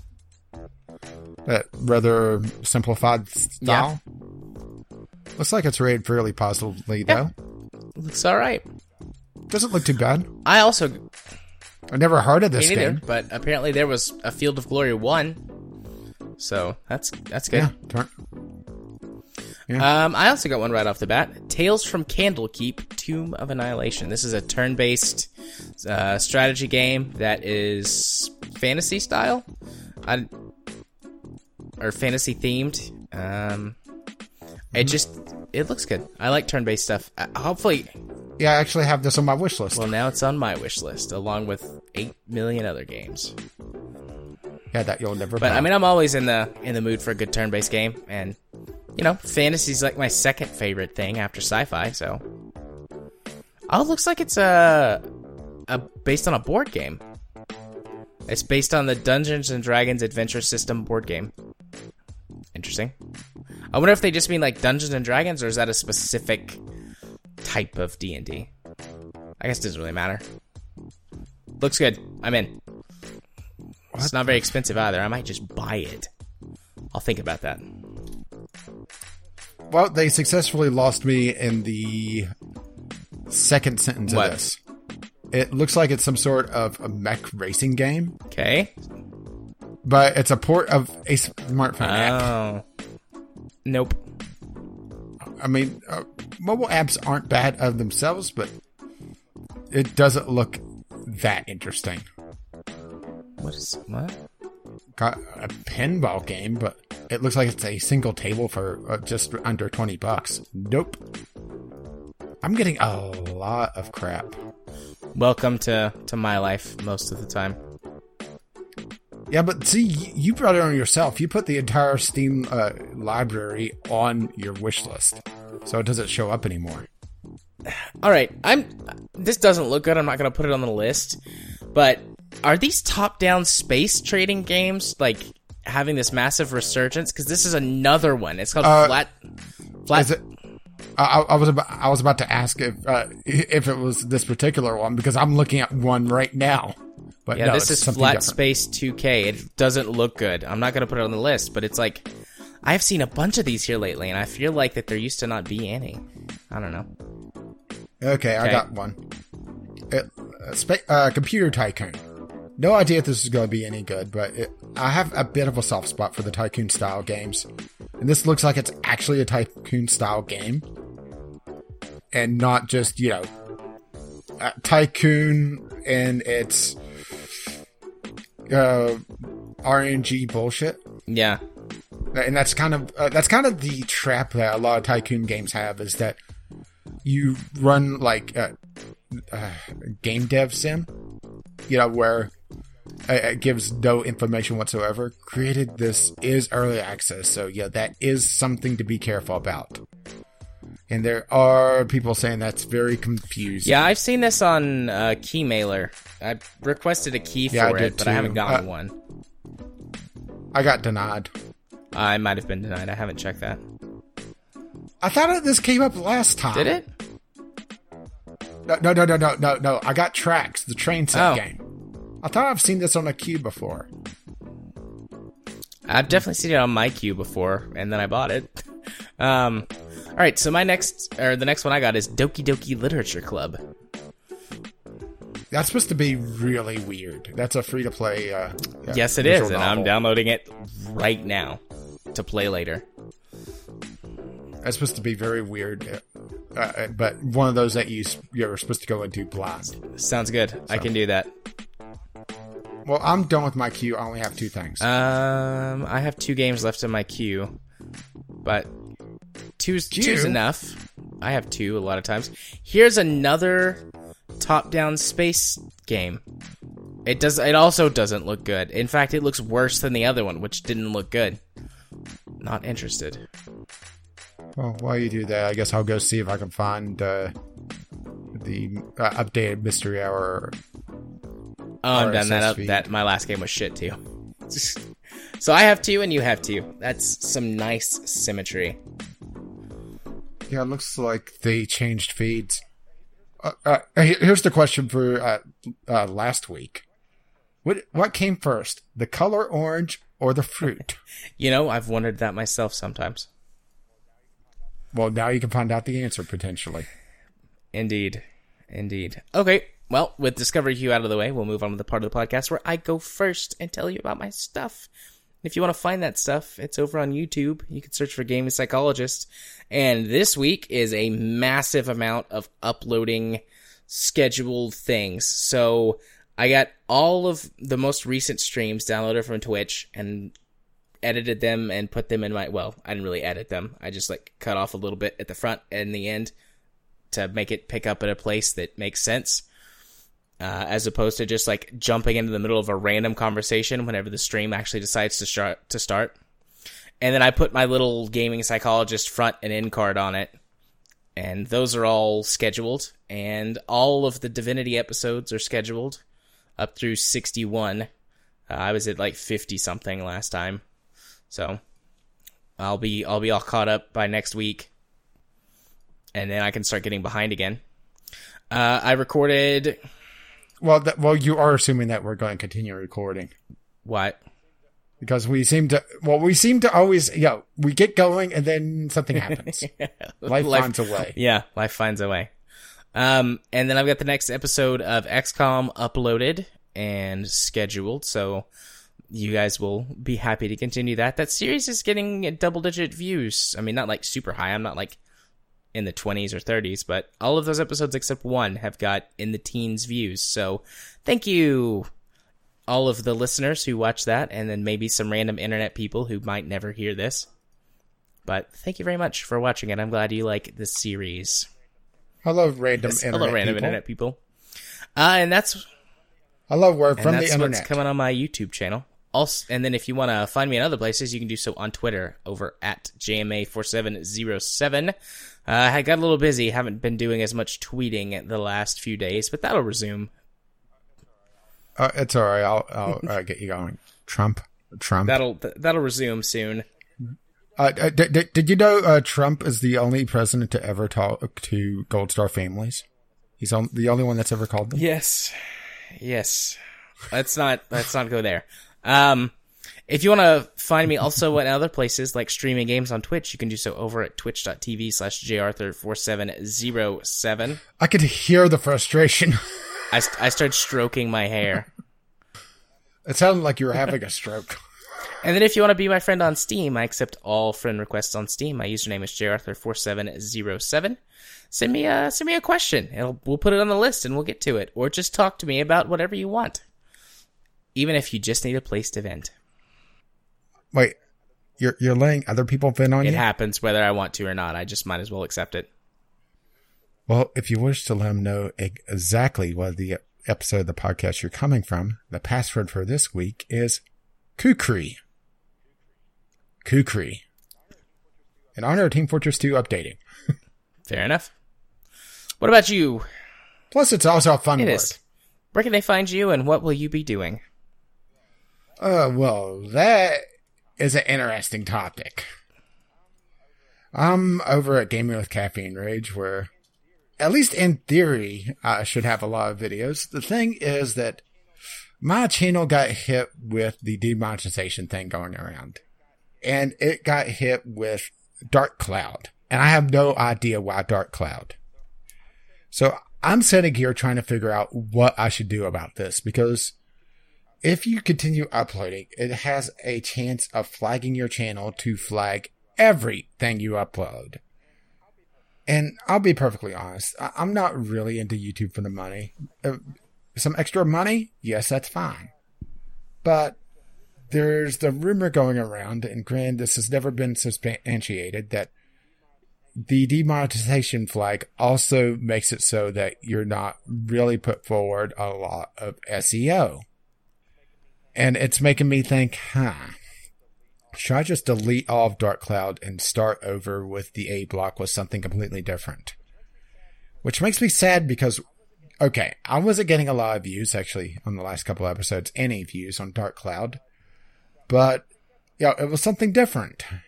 And it was something that I didn't have to put a bunch of money into uh, microtransactions to get the, the complete experience. Well, it turns out there was a new experience for me with it. Which is depressing, but that's the way YouTube goes nowadays, it seems. So I may be killing off Dark Cloud. Uh, matter of fact, I probably am, because I don't want to risk it. And I can't even say that it's my fl- or my tags or my uh, or even the title of my episodes, because I have episodes flagged right now that are literally untagged and just my internal file name for that episode, and that's it on it. So it's the file itself. Something is going on there. And there is no feedback on this. There is no court of appeals, because in order to even appeal this to say, hey, there's something wrong here, you have to get a thousand views in seven days. And guess what? My channel doesn't pull that. So, yeah, I'm a tad bit frustrated with this situation. If you haven't been able to tell. We can tell. But it's understandable.